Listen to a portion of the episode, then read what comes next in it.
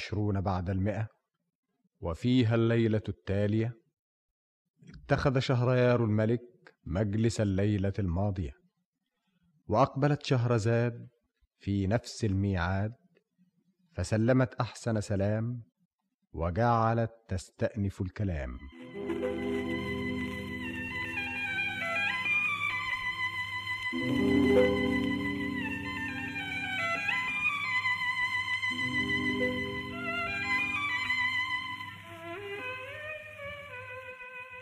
بلغني أيها الملك السعيد ذو الرأي الرشيد أن الملك عجيب لما رمى الفارس النحاس وفك سر المغناطيس وأراح الناس عندئذ طغى الماء على الجبل حتى كاد يغرق وما هي إلا لحظة حتى وصل الزورق فإذا فيه بحار من نحاس وبيده مجداف من نحاس. فركب عجيب وهو صامت لا يتكلم ولا يشير وظل الزورق بهما يسير وكأنه يطير حتى اقتربا من المعمورة واشرفا على جزيرة.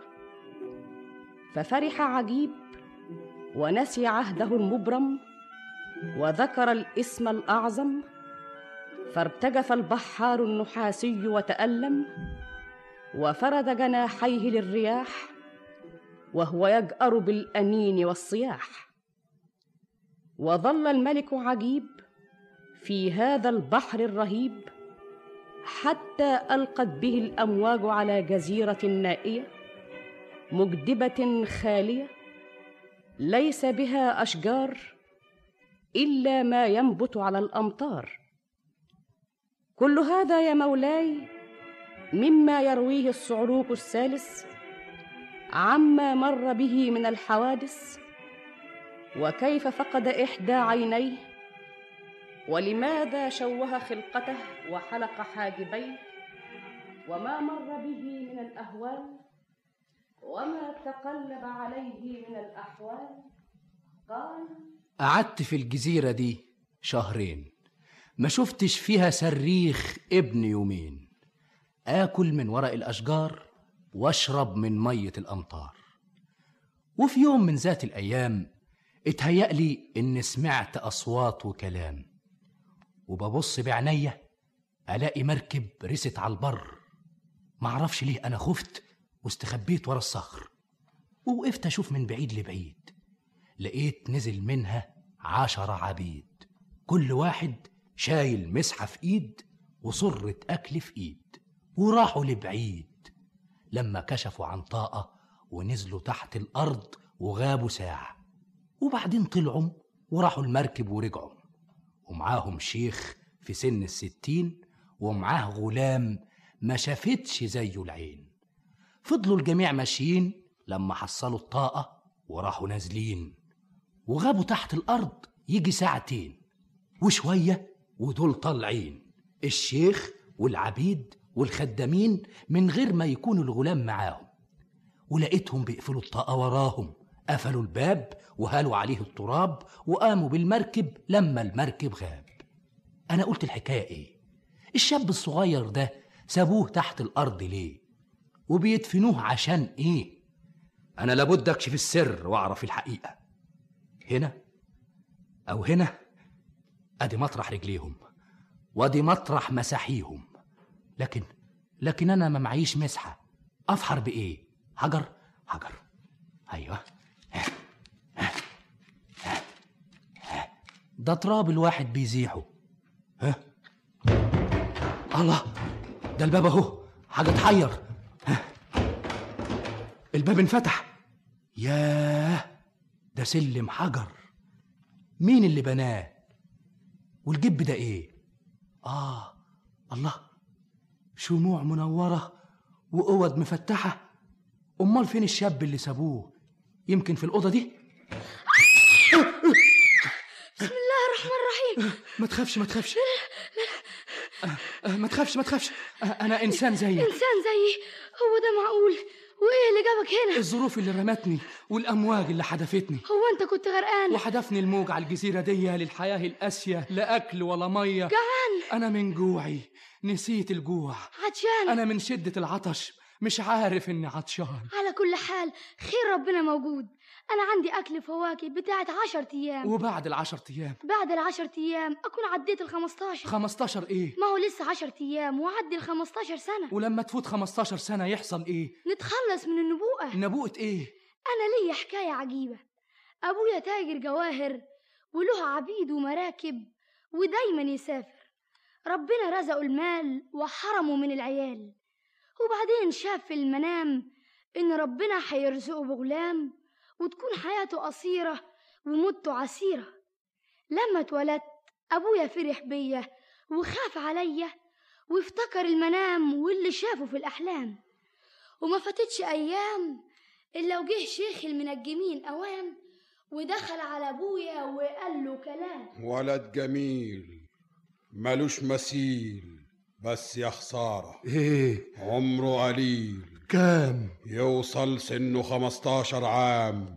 لا يزيد يوم ولا ينقص يوم وفي يوم معلوم يتم المقسوم طيب ما تعرفش حاجة تمنع ده شيء محسوب وله سبب مكتوب.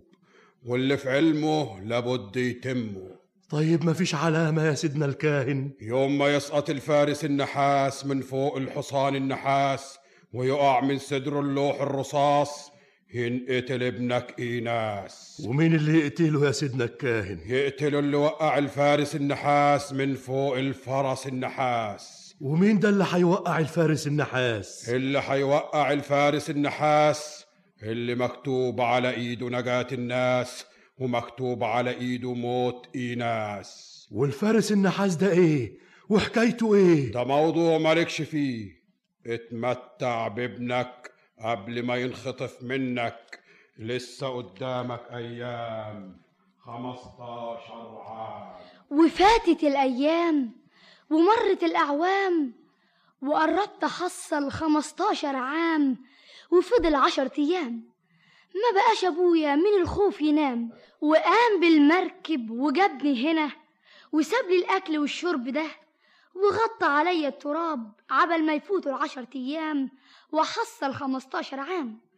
وربنا يكتب لي عمر جديد ويخلصني من إيدين الملك عجيب. والملك عجيب يقتلك ليه؟ يا ريتني كنت أعرف ليه. أنت إنسان حلو اللسان ربنا صورك في أجمل صورة. مش ممكن الملك عجيب يقتلك. وإيش عرفك؟ إيش عرفني إزاي؟ الملك عجيب يقتلك ليه؟ أنت عملت إيه؟ ده أنت هتنجيه. أنجيه من إيه؟ تنجيه من الجزيرة. جزيرة إيه؟ الجزيرة دي هو الملك عجيب هنا؟ أنا الملك عجيب. ما تخافش ما تخافش يا ايناس ما تخافش. الملك عجيب. أنا ما أقتلكش بالعكس أنا قلبي مال اليك المنجم قال لأبويا. أنتوا بتصدقوا كلام المنجمين. دول ناس خرفانين. ثم أنا حبيتك وقلبي مال اليك وربنا جعل نجاتي على إيديك. الوقت لو والدك يرجع عشان ياخدك هياخدني معاكم وبسببك أنت ربنا ينجيني من الجزيرة دي. إناس بعقلك أنت تتصور إني هقتلك وأنت هتنقذ حياتي. إناس اتكلم. أنت لسه خايف مني؟ بص لي كويس. باين عليا شكل اللي بيقتله الراجل المنجم. برضه المنجم. ما سألتش نفسك أقتلك ليه؟ بيني وبينك إيه؟ أنا شخصيا ما كنتش مصدق. أبويا هو اللي خايف لأن النبوءة تتحقق. أنا وأنت هو في الجزيرة. مفيش معانا حد. لو كنت عايز أقتلك أبقى مستني إيه؟ آه أمري إلى الله. إناس لك علي عهد الله ويمين الله أنت في أمان الله أنت في رعاية الله.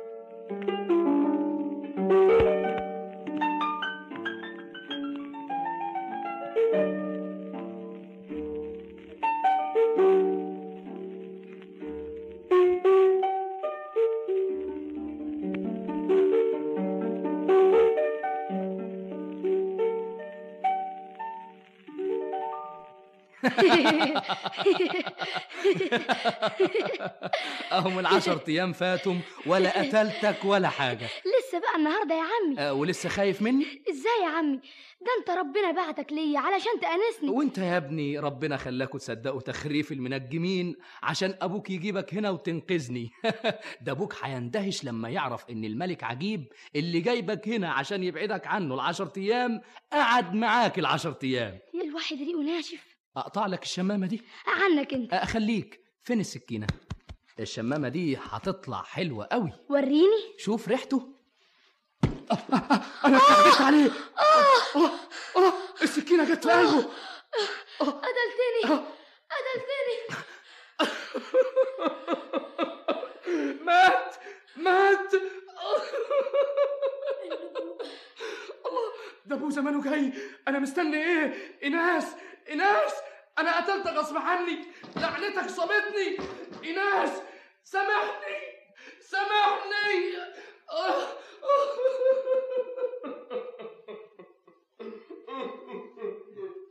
وخرج الملك عجيب يجري ولا يعرف إلى أين يجري ودم القتيل لا يفارق عينيه. وصراخه لا يترك سمعيه وظلت تطارده الأشباح وهو ريشة في مهب الرياح. حتى انتهى إلى مكان يجف فيه الماء ويترك طريقا إلى الغبراء. فسلكه عجيب ودمعه صبيب وظل يسير وقلبه كسير. حتى وصل إلى شعب كثير الأشجار. وهناك لاحت له من على البعد نار لها بريق وأنوار تخطف الأبصار فأسرع الملك عجيب إليها. حتى إذا اقترب منها دهش غاية الدهش فقد وجد ال... مولاي. وهنا أدرك شهرزاد الصباح فسكتت عن الكلام المباح. وبهذا تنتهي الحلقة الثامنة والعشرون بعد المئة من ليالي ألف ليلة يكتبها طاهر أبو فاشا ويخرجها محمد محمود شعبان. التاسعة والعشرون بعد المئة. وفيها الليلة التالية اتخذ شهريار الملك مجلس الليلة الماضية وأقبلت شهرزاد في نفس الميعاد فسلمت عليه وركعت بين يديه وجعلت تروي له وتقص عليه.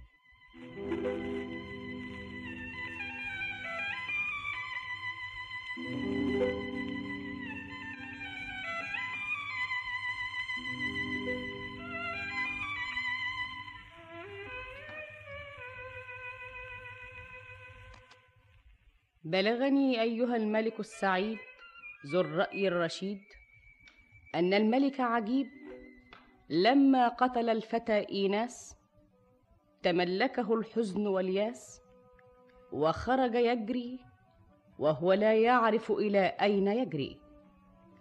حتى انتهى إلى شعب كثير الأشجار وهناك لاحت له من على البعد نار لها بريق وأنوار تخطف الأبصار فاتجه إليها حتى إذا اقترب منها. مش فاهم أنا النار اللي هناك دي إيه؟ أنا تعبان. أنا جعان. أنا أنا عطشان. أنا قاتل. قاتل قاتل. الله دي مش نار مش نار. يا ده قصر من نحاس أحمر ساعة ما تيجي الشمس عليه ينور. أشعة الشمس بتنعكس عليه. عجيبة قصر نحاس في نحاس. الحيطان نحاس والشبابيك نحاس والابواب نحاس. القصر ده فيه إيه؟ اما خبط عليه. مين ده اللي بيقلق الناس ويخبط على القصر النحاس؟ افتحوا الأبواب! يمكن ناس أغراب. الله دول كل واحد فيهم أعور شمال. مين اللي بيخبط على الباب؟ مين اللي واقف هناك؟ أنا واحد غريب. غريب؟ يا مرحب بالغريب. اتفضل. العصر ده عصر الغرباء. قصر الغرباء؟ تعال من هنا. ياه. عجبك القصر؟ يا سلام. دي حاجة ولا في الأحلام. اتفضل اقعد هنا. هو إحنا الليلة مش هنعمل اللي علينا؟ طول بالك اما نكرم الضيف اللي جانا. هاتولنا الطعام والشراب. هل بت ما انت جعان اتفضل. اتفضل. اتفضل.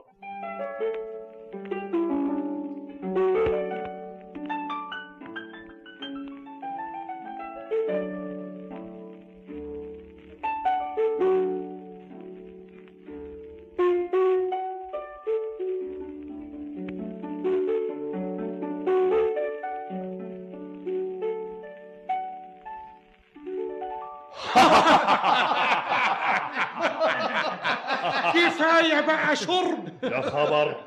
ده إحنا كانت هتفوتنا الليلة. يلا بينا نعمل اللي علينا. شيلوا الأواني وهاتوا الآلات. امسك انت العود. وأنا همسك عود. وانت امسك الجنك. وأنا همسك الدف. اتفضل. اتفضل انت يا ريس. ابتدي. اتفضل.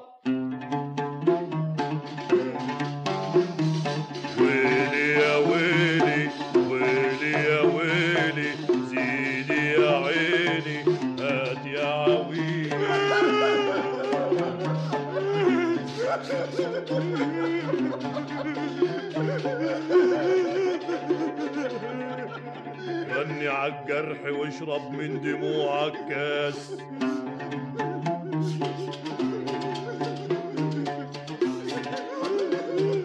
وابكي على غربتك يبكي النغم والكاس.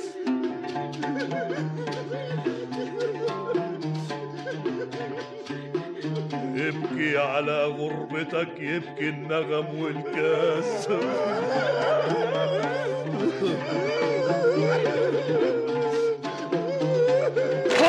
أنا استاهل استاهل استاهل استاهل أنا استاهل أنتوا بتعملوا كده ليه؟ انت سألت ليه انت خنت العهد وحق عليك الوعد يلا يا اخوانا خدوه خدوه أنتوا هتعملوا فيا إيه؟ مفيش هنجاوبك على سؤالك. هو ده العقاب؟ بعدين تعرف إنه عقاب شديد. إذا كان العقاب عندكم إنكم تجاوبوني أرجوكم تعاقبوني خلاص خدوا يا اتنين. لا لا أنا خدت اللي فات. الدور على ثلاثة خدوا يا تلاتة. ياخدني فين؟ ياخدك يجاوبك. طب ما يجاوبني هنا. دي حكاية يطول شرحها. اللي هنقول لك عليه هتشوفه بعينيك. فبدل ما نحكي لك نوري لك. يلا يا تلاتة. تعالى طب بس فهمني. وإحنا ماشيين. تعالى من هنا. روح معاه. الله الله الله الله ده, ده, ده إحنا طلعنا فوق سطح القصر. ده المكان اللي هتتلقى فيه الجواب. انت كنت بتسأل عن إيه؟ أنا كنت بستغرب عليكم. عشر أشخاص في قصر نحاس وكل واحد فيكم بعين والعجيبة إنها اليمين. أنا هسيبك دلوقتي. تسيبني؟ ساعة ما اسيبك هيغلبك النوم على طول. وجواب السؤال. هتشوفه في المنام. يعني أحلام؟ الدنيا كلها أحلام. أوه. أنا فعلا بنام. آه.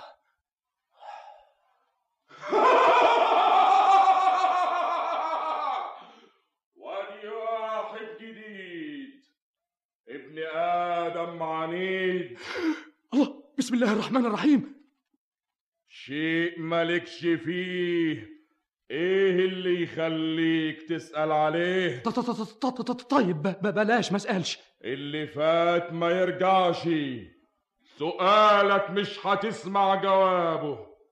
انت هتشوف الجواب بعينيك آه لا ط- ط- ط- لا لا آه. نايم ولا صاحي. تعالى هنا على جناحي. انت هتوديني فين؟ هوديك عند جواب سؤالك. عشان تشوف اللي هيجرالك تعال هنا.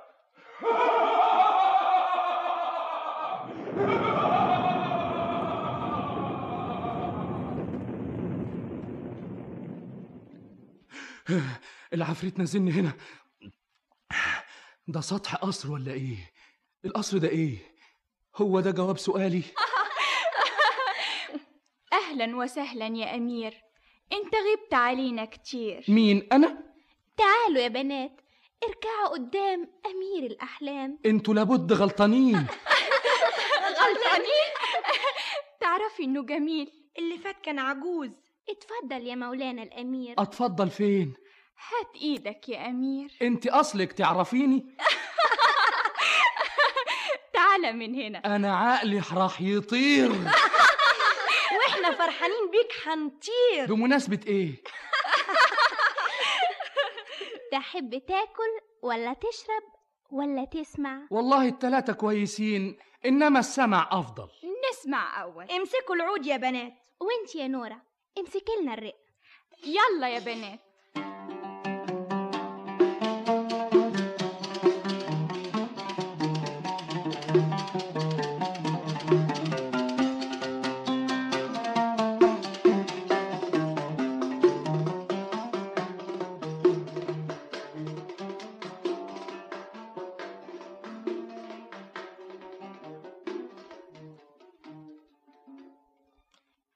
اتفضل يا عجيب إيه دول؟ دول مفاتيح القصر. أربعين مفتاح. وبتديهم لي ليه؟ عشان إحنا مسافرين. الله مسافرين فين؟ إحنا كل سنة كده. نروح لأهالينا نقعد أربعين يوم. ونرجع تاني نقعد بقية السنة هنا. وإيه اللي يجيبكوا هنا؟ وإيه اللي يوديكوا هناك؟ أنت برضو بتسأل. اسمع أول. الأربعين مفتاح دول بأربعين باب. ليك إنك تفتح أي باب. إلا الباب الأخراني. ليه؟ أنت برضو بتسأل. أنا بوصيك. أنا بوعيك. أوعى تفتح الباب الأخراني. خلاص مادام أنت موصياني أنا مش حاجي عند الباب الأخراني. نشوف وشك بخير. وأنت من أهل الخير.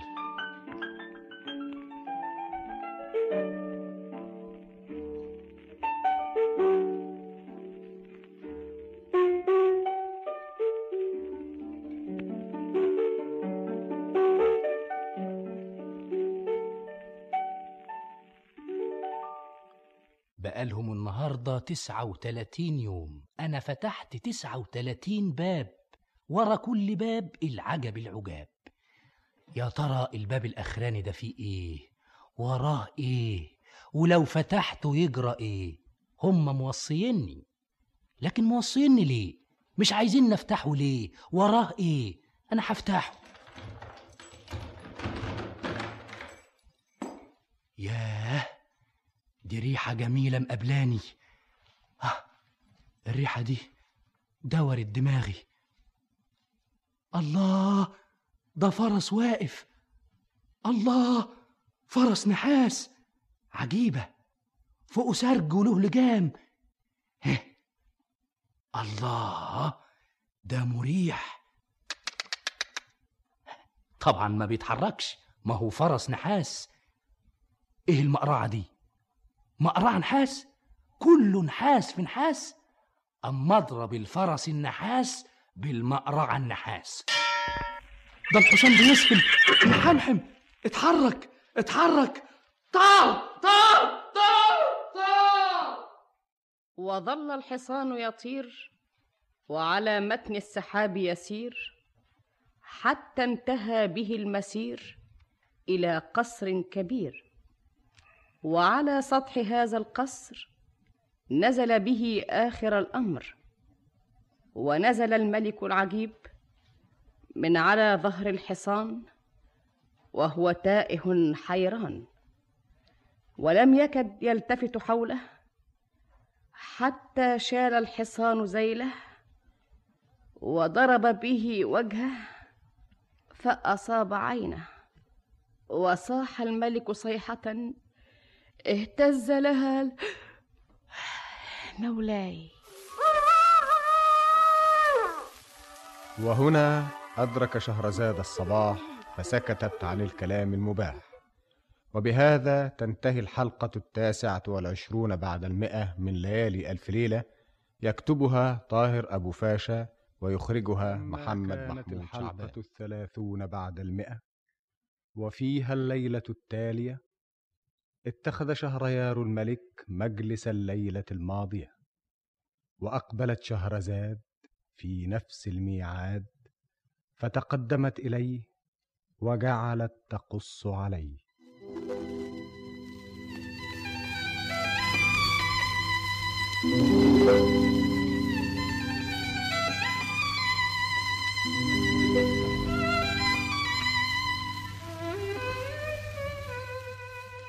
بلغني أيها الملك السعيد ذو الرأي الرشيد أن الملك عجيب لما قهرته نفسه وغلبه نحسه وركب الحصان النحاس وضربه بالمقرعة النحاس طار به الحصان وظل يطير حتى نزل على سطح قصر كبير ثم ألقى بالملك عن ظهره وشال ذيله وضربه في وجهه.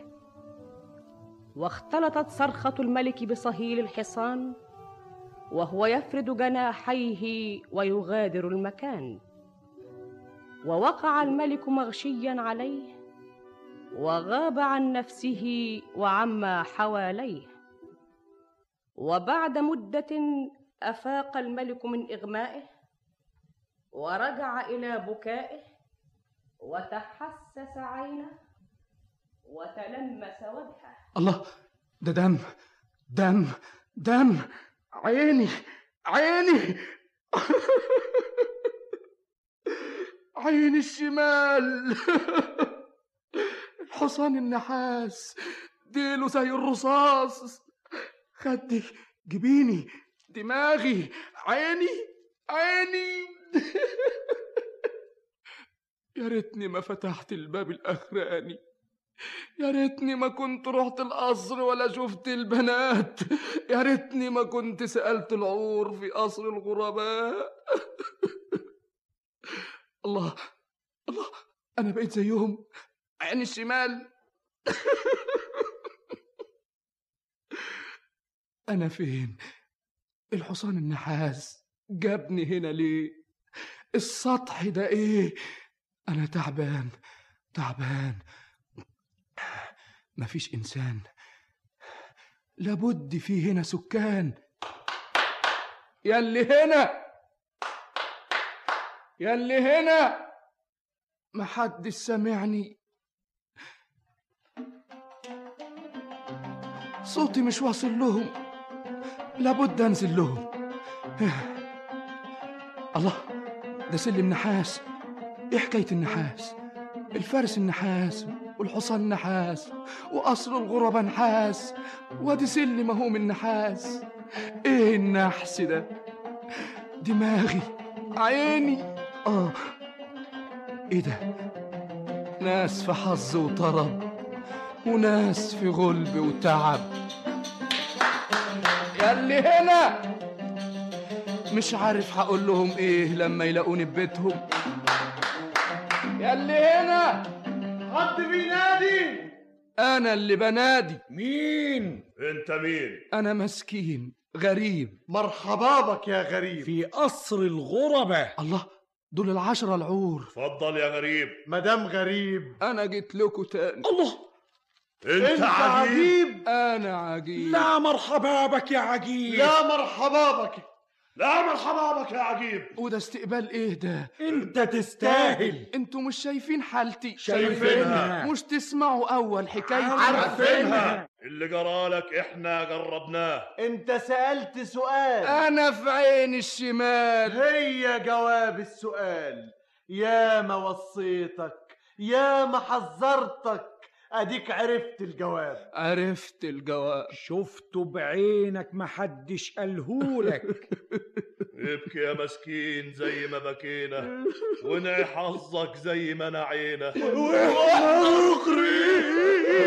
ويا مساكين ونور العين. الصبايا الأربعين.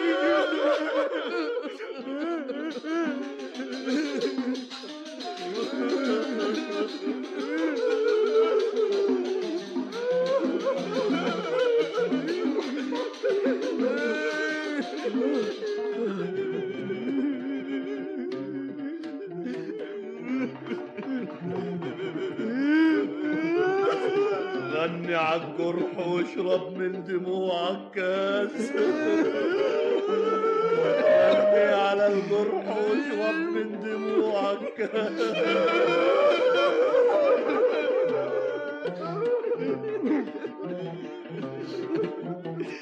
أنا أستاهل أنا أستاهل. أنا أستاهل أنا أستاهل. أنا أستاهل. أنا أستاهل. وأنا كمان أستاهل. إحنا ما كناش عرفنا ولا حدش حذرنا. لو كنا عرفنا ولا حد حذرنا ما كناش وقعنا. أنت مش زينا واللي حصل لك مش زي اللي حصل لنا. أنا أنت مش شايف وشك. ماله وشي؟ ما انت شايف بقى إزاي؟ ماله؟ إيه مفيش مراية. المراية الفضة. الله الله الله ما ما ما ما ما مفيش شعر في وشي ولا في راسي ما- ما- ما- ما- ما- ما- ماليش حواجب ما- ما- ماليش رموش أنا بقيت كده ليه ما ما ما ما ممسوخ يلا قوم فرقنا إحنا اتضايقنا فرقنا طيب بس قولوا لي إحنا فين الأرض دي اسمها إيه؟ أنت لسه عاوز تسأل؟ طيب طيب طيب. أشوف وشكم بخير. لا تشوف شوف وشك وشك في خير ولا خير القرد أهو القرد أهو القرد أهو. يا قلالات الأدب يا بوينا شعر حواجبك يا بوينا تحت حواجبك يا بوينا الادب ابعد انت يا ولد انت وهو مالكوا مال الراجل الشحات المسكين ده أنا أنا مش شحات. مش شحات؟ أمال إيه؟ شهبندر مملوك؟ محتسب؟ مقدم؟ خد. أنا متشكر. شحات ومتكبر بقول لك أنا مش شحات ومتكبر حضرتك تبقى إيه؟ أنا ملك. ملك. أنا الملك عجيب. أمرك عجيب. ده أنت تستاهل اللي بيعملوه فيك. أيوه أنا أستاهل أستاهل. عليه يا ولاد يا بوينا شعر حواجبك يا بوينا تحت حواجبك يا بوينا برا برا يا بوينا شعر حواجبك يا بوينا وفضلت على الحالة دي كل ما أروح بلد وأحاول أعرفهم نفسي. الناس تضحك عليا ويقولوا مجنون مجنون. لما وصلت سيسين ولقيت الصعاليك دول الاتنين لا يعرفوني ولا أعرفهم. جيت جنبهم ولسه هسألهم وصل لسمعنا صوت العود والرق والغنى. قمنا خبطنا على الباب وجينا هنا. وادي حكايتي وادي روايتي يا سلام حاجة غريبة. انت اسمك عجيب وامرك عجيب. التلات صعاليك ملوك وولاد ملوك. طول بالك يا مولانا اما نشوف النهاية. طيب يا راجل إحنا سمعنا حكايتك. امسح على دماغك واحمد ربنا على نجاتك. ويلا اخرج من هنا. والله ما اخرج من هنا إلا لما اسمع حكاية الاتنين الأغراب دول. طب اتركن هنا. هاتوا الاتنين الأغراب. تعال يا راجل انت وهو. أنتوا حكايتكوا إيه أنتوا الاخرين؟ ما فيش يا ست نسرين. إحنا تجار من مدينة شنجهار. جينا سيسين ونزلنا في خان وخرجنا نتفرج على البلد. تهنا. ما عرفناش نرجع تاني. وإحنا ماشيين سمعنا العود والأغاني. قلنا مادام مش عارفين نرجع نيجي نسمع. آدي حكايتي أنا وزميلي. طب كل واحد يمسح على دماغه ويحمد ربنا ويخرج من هنا. يلا كلكم مع السلامة. الله يسلمك. تعال يا وزير. قل لي أنا في حلم ولا في علم إيه يا مولانا السلطان؟ الحكاية بتاعت امبارح دي. التلات صعاليك العور؟ اللي أهم منهم التلات بنات دول. إحنا عرفنا حكاية الصعاليك ما عرفناش حكاية البنات. إيه الحكاية دي اللي بيعملوها كل ليلة؟ دي حكاية غريبة. إيه حكاية الكلبتين اللي بتجلدهم نسرين؟ وبعد ما تجلدهم تقعد تعيط عليهم وتبوسهم وتحضنهم وتمسح بمنديلها دموعهم والتانية اللي بتضرب العود وتبكي. وبعدين تكسر العود وتصرخ. ولحمها اللي مشرح دي حاجة غريبة. أنا لابد أعرف إيه حكايتهم وإيه سرهم. اسمع يا وزير. أمرك يا مولاي. التلات بنات والكلبتين والصعاليك التلاتة والراجل الشيال تجيبهم لي هنا في الحال.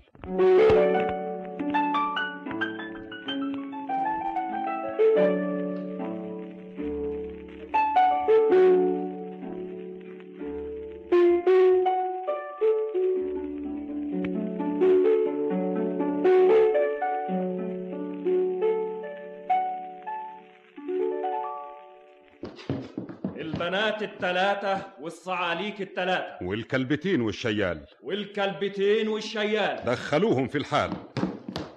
بس السلطان عايزنا ليه؟ إحنا عملنا إيه؟ ادخلهم. إحنا يا مولانا. الله! السلطان؟ ده التاجر بتاع امبارح. الله! وده التاجر التاني. عرفتوا التاجر بتاع امبارح كان مين؟ أنت يا مولانا امبارح كنت ضيف عندنا. وإحنا النهارده ضيوف عفوك وإحسانك. قبل كل حاجة انت امبارح سمعت حكاية الصعاليك دول. وبعد كده خرجتينا من قصرك من غير ما نعرف الأهم. وإيه هو الأهم؟ حكايتك وحكاية الكلبتين دول اللي تجلديهم وبعد شوية تبوسيهم. وحكاية ياسمين اللي تضرب العود وبعدين تكسره وجسمها المشرح. أمرك يا مولانا. عاوز أعرف حكايتكم أنتوا الاتنين. أمرك يا مولانا السلطان. تعال أنت يا نسرين. إيه حكايتك؟ وإيه الكلبتين دول؟ حكايتي. أنت سمعت حكاية التلات صعاليك. أنا حكايتي أعجب وقصتي أغرب. وحدوا الله لا إله إلا الله. وبدأت نسرين تحكي حكايتها وتروي روايتها والجميع يصغون إليها في ذهول وهي تتنهد وتقول مولاي. وهنا أدرك شهرزاد الصباح فسكتت عن الكلام المباح. وبهذا تنتهي الحلقة الثلاثون بعد المئة من ليالي ألف ليلة.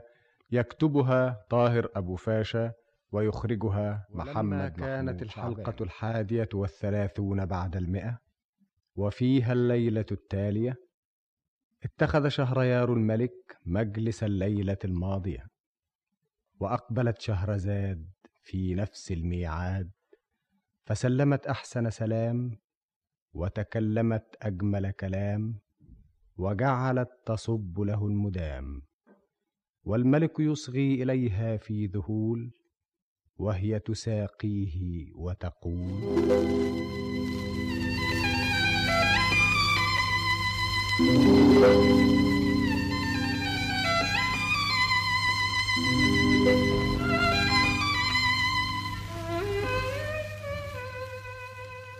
بلغني أيها الملك السعيد ذو الرأي الرشيد أن سلطان سيسين طلب من الفتاة نسرين أن تحكي له حكايتها وتقص عليه قصتها ولماذا تجلد الكلبتين ثم تبوسهما وتمسح بمنديلها دموعهما؟ وعندئذ اتجهت نسرين إلى السلطان وفي دموعها عتاب الزمان. يعني ضروري يا مولانا. ما تحاوليش. انت سمعت حكاية كل واحد. لابد نعرف حكايتك. وحكاية ياسمين رخرة طيب خلي ياسمين تقول حكايتها أول. زي بعضه. تعال يا ياسمين. إنما ليه؟ اتكلم انت يا نسرين. إيه حكاية الكلبتين؟ عاوز أعرف ليه بتجلديهم وترجعي تاني تبوسيهم؟ وإزاي تمسح لهم دموعهم بالمنديل؟ إيه حكاية الكلبتين دول؟ دول مش كلبتين. مش كلبتين؟ هو إحنا ما كناش حاضرين؟ ولا ما كناش شايفين؟ عشان تقولي مش كلبتين؟ أيوه مش كلبتين. دول إخواتي الاتنين. اخوات الكلاب؟ حونة وسونة هما اللي عملوا في روحهم كده. يا حبيبتي يا سونة يا حبيبتي حونة إزاي الكلام ده؟ إحنا كنا تلاتة إخوات. سون وحونة وأنا وياسمين؟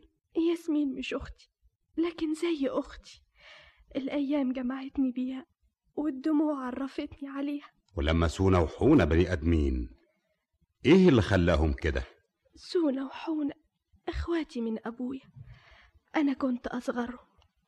يوم ما مات أبونا ساب لنا ستين ألف كيس في كل كيس مية دينار. وفضلنا عايشين في قصر أبونا مبسوطين لحد ما جه يوم وجوني الاتنين وباين عليهم الاهتمام وفي عينيهم كلام. اسمعي يا نسرين إحنا صحيح إخوات إنما انت من أم وإحنا من أم. طب ما أنا عارفة الكلام ده لزومه إيه دلوقتي؟ إحنا عاوزين نقسم. تقسموا إيه؟ نقسم التركة. ليه؟ علشان كل واحدة تسعى على حالها. أنا مانيش فاهم ما تقولي لها يا حونة إحنا بصريح العبارة هنتجوز. تتجوزوا؟ ألف نهار سعيد. عشان كده عاوزين تقسموا؟ أيوه. طب ليه؟ ما تسيبوا الفلوس على بعضها. إحنا تجارة أبونا ماشية والأشياء معدن لا يا ستي إحنا عاوزين نجرب حظنا. أنا خطيبي هيتاجر في نصيبي. وأنا كمان. ما تخلوا نصيبكم هنا في الأمان. لا يا ستي. ده حتى يبقى عيب يا أختي. الراجل ومراته شيء واحد. معون واحد وجيب واحد. أنا ما أقدرش أقول لكم حاجة. وانت تقدري تقولي في دي حاجة؟ طبعا لا بس أنا قلبي عليه قلبك فيه السلامة يا ندامة ندمت العدوين أنا أختكم نسرين. اسمعي إحنا عارفين. عارفين إيه؟ عارفين إنك غيرانة مننا. غيرانة منكم؟ وأنا غير منكم ليه؟ البنت لما ما تتجوزش تغير. والغيرة من الحمير. لكن أنا لسه صغيرة. صغيرة ولما انت أصغر مننا ليه ماسكة الحساب عننا؟ إحنا بينا وبين بعض كام سنة؟ انت هتحاسبينا ولا تحسبي عمرنا؟ قوم يلا هاتي الحاسب وتعالي نتحاسب. طيب أمركم. بس اللي أرجوه منكم تاخدوا بالكم من نفسكم. أنا مش هنساكم مهما أعيش. ابقوا افتكروني ما تنسونيش. كل اللي أرجوه إن ربنا يهنيكم ويسعدكم ويوفقكم في جوازكم.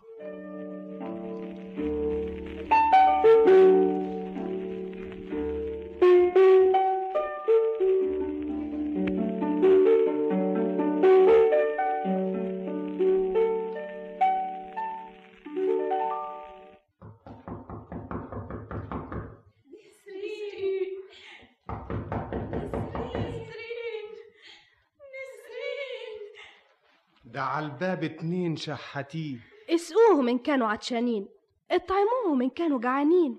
لبسوهم إن كانوا عريانين. هم جعانين وعريانين. لكن بيقولوا نسرين نسرين. مساكين. أيوة مساكين. لا صاحب ولا معين. أنتوا دخلتوا إزاي هنا؟ إحنا دخلنا دخلنا بيت أختنا. بيت أختكم؟ أنتوا الله. نسرين. سونا حونا. نسرين. إخواتي حبايبي إيه اللي جرالنا؟ اتجوزونا عشان أموالنا. وبعد ما خدوها منا سابونا في بلاد الناس.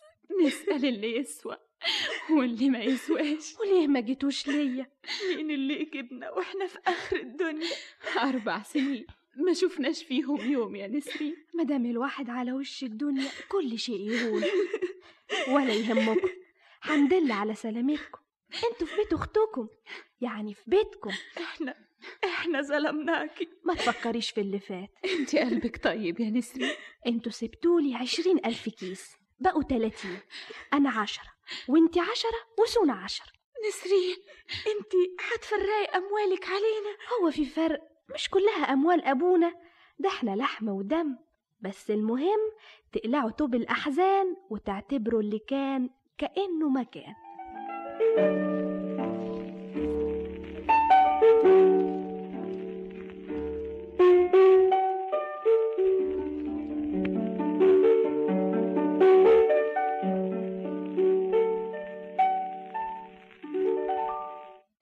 اسمعي يا نسرين إحنا ما بننكرش. تنكروا إيه؟ إحنا قعدنا معاكي سنة شفنا كل خير وهنا. ده فضل من ربنا. بالاختصار إحنا عاوزين نقسم. تقسموا إيه؟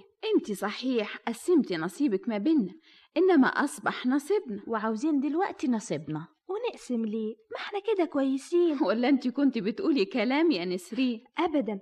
أنا أقدر أجيب لكم الحاسب. ونتحاسب. أنتوا عاوزين تقسموا ولا عاوزين تسيبوني؟ الاتنين. وتسيبوني لوحدي عشان كل واحدة تسعى على حالها. إياك تكونوا عاوزين تتجوزوا. البنات ملهمش كفن غير الجواز. وانتوا ما جربتوش الجواز؟ مرة تخيب ومرة تصيب واللي يغلب صاحب النصيب. طب ما تخلوا نصيبكم أمانة هنا عندي. لا يا ستي ده حتى يبقى عيب يا أخي. الراجل ومراته شيء واحد. أيوه ومعون واحد وجيب واحد. نسرين. وبعدين؟ أنا مش هتكلم كتير. أحسن تقولوا دي بتغير. أنا هقوم أجيب لكم الحاسب. ونتحاسب. واديكوا نصيبكم وكل اللي أرجوه إن ربنا يسعدكم ويجعل بختكم أحسن منكم.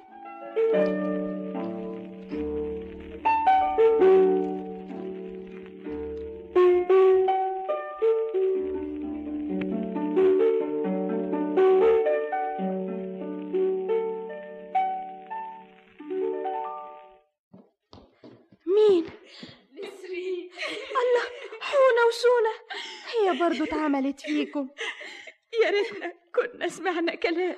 لكن أنتوا النوبة دي ما طولتوش. مسافة ملطشوا القرشين وقالوا لنا السكة منين؟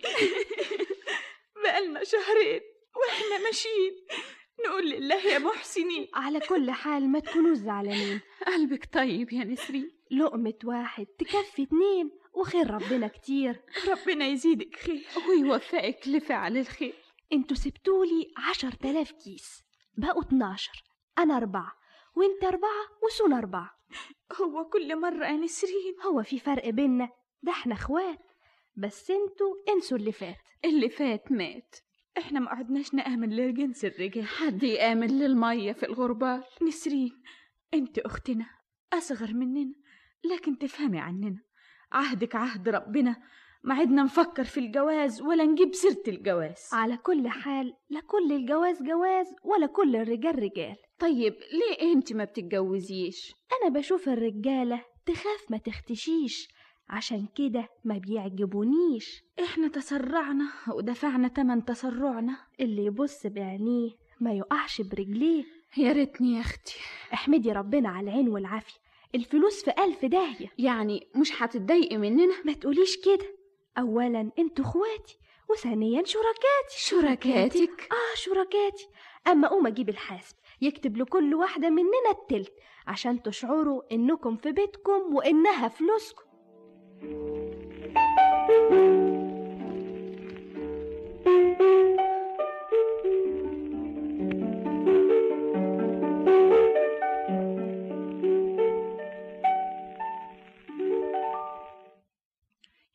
يمكن نغيب ست أشهر. ياه. إحنا والريح. برضو هقوم معاكم. أهي منها تجارة ومنها زيارة. ونقدر نجيب معانا عطور. وبهار وبخور. آه وسن الفيل وخشب الصندل. أنا على كل حال عاوز أخد معايا تجارة بنص أموالي عشان الله لا يقدر. لو جرالنا حاجة ألاقي النص التاني. ده عين العقل والصواب. خلاص اعمل لنا الحساب.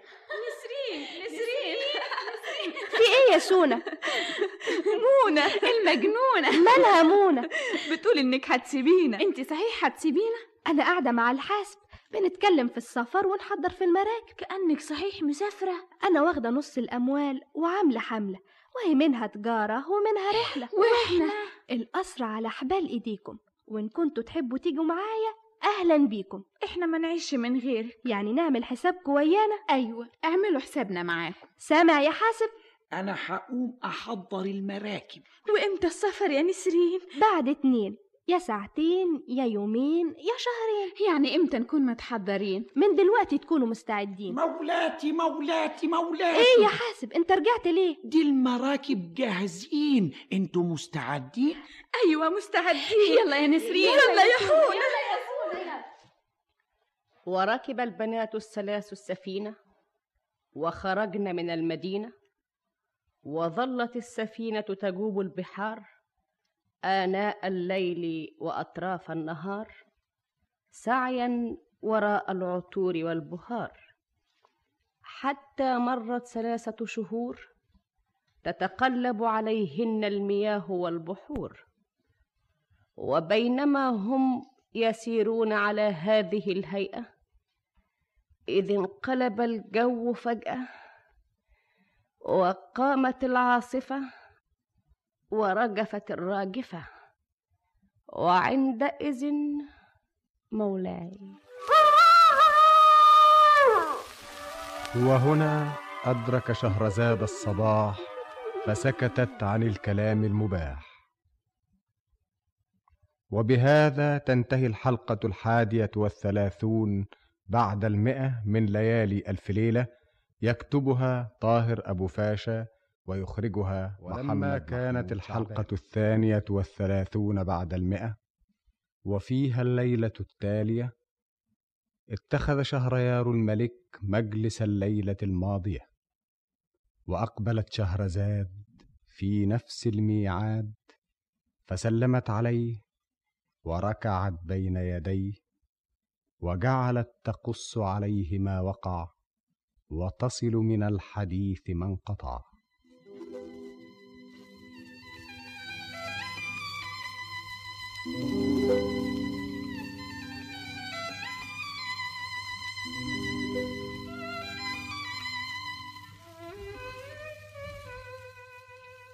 بلغني أيها الملك السعيد ذو الرأي الرشيد. أن سونة وحونة استقر رأيهما على السفر وموافقة أختهما على ركوب الخطر. وخرجت بهن السفينة من ميناء المدينة وظلوا ثلاثة شهور من مياه إلى مياه ومن بحور إلى بحور. وبينما هم يسيرون على هذه الهيئة انقلب الجو فجأة وعصفت العاصفة ورجفت الراجفة وأصبحت القلوب واجفة خائفة. كل هذا يا مولاي مما ترويه نسرين لسلطان سيسين صاحب مملكة أشورين عندما أمر بالجميع فأدخلوهم عليه فلما تقدموا إليه اتجه إلى نسرين دون الحاضرين وأمرها أن تفسر له ما رآه لديها وفيم تجلد الكلاب ثم تعطف عليها وكيف ولماذا كل هذا؟ وعندئذ اتجهت نسرين إلى السلطان وفي صوتها دموع وأشجان وجعلت تقص عليه ما لم تسمع بمثله أذنان ولا رأته عينان ولا مر بخيال إنسان. وكان الجميع يصغون إليها في ذهول وهي تبكي وتقول أنا وسونة وحونة ركبنا السفينة وخرجنا من المينا وفوتنا المدينة. كنت عاملة حسابي مع الحاسب قبل ما نركب المراكب ما خدش معايا غير نص أموالي ودفنت النص التاني. قلت يمكن يحصل لنا حاجة ويكون في العمر بقية ألاقي حاجة تحت إيديا. النهاية. فضلنا نتاجر مع البلاد اللي نمر عليها والتجارة زادت وربنا بارك فيها. وفضلنا على الحالة دي تلات شهور من بحور لبحور قبل ما نوصل بلاد البهار والعطور. وفي يوم من ذات الأيام الجو انقلب والبحر قام والأمواج بقت زي الجبال والمركب بقت تنحط وتنشال والدنيا بقت ظلام. وفضلنا على الحالة دي تلات أيام. الريس استعوض ربنا فينا وسابها للرياح مطرح ما تودينا تودينا. سونا وحونا كانوا هيهبلونا لما ربنا فرجها علينا وتعدلت الأحوال والرياح نامت والبحر بقى عال وجانا الريس يهنينا ودخل علينا. ألف مبارك يا ست نسرين. الله يبارك فيك يا ريس. أنت بختك كويس. أنا قلبي كان خايف. أنا ما شفت زي دي عواصف. لو كان على العواصف ما كانتش باكت العين. أمال على إيه؟ إحنا كنا تايهين. الرياح خدتنا وعلى بحر الظلمات حدفتنا. بحر الظلمات؟ وفضلنا ماشيين في الظلام تلات أيام. مش عارفين إحنا رايحين على فين. وبعدين؟ ولا بعدين ولا قبلين. ادي إحنا ماشيين. على فين؟ والله ماني عارف على فين. يعني إحنا دلوقتي تايهين؟ أيوه تايهين. إنما ربنا حنن علينا وبعت لنا مدينة. مدينة إيه؟ مدينة أهي هناك. افتحي الشباك. آه دي صحيح مدينة. طبعا هنلاقي هناك اللي يدلونا. لو عرفت شونا وحونا دول دوخونا. على كل حال جت سليمة. الحمد لله. أنا هقوم دلوقتي عشان نفسي. وانزل أشوف البلد بنفسي وأرجع لكم قبل الليل ما يا نسرين نسرين هي فين؟ أنا أهو.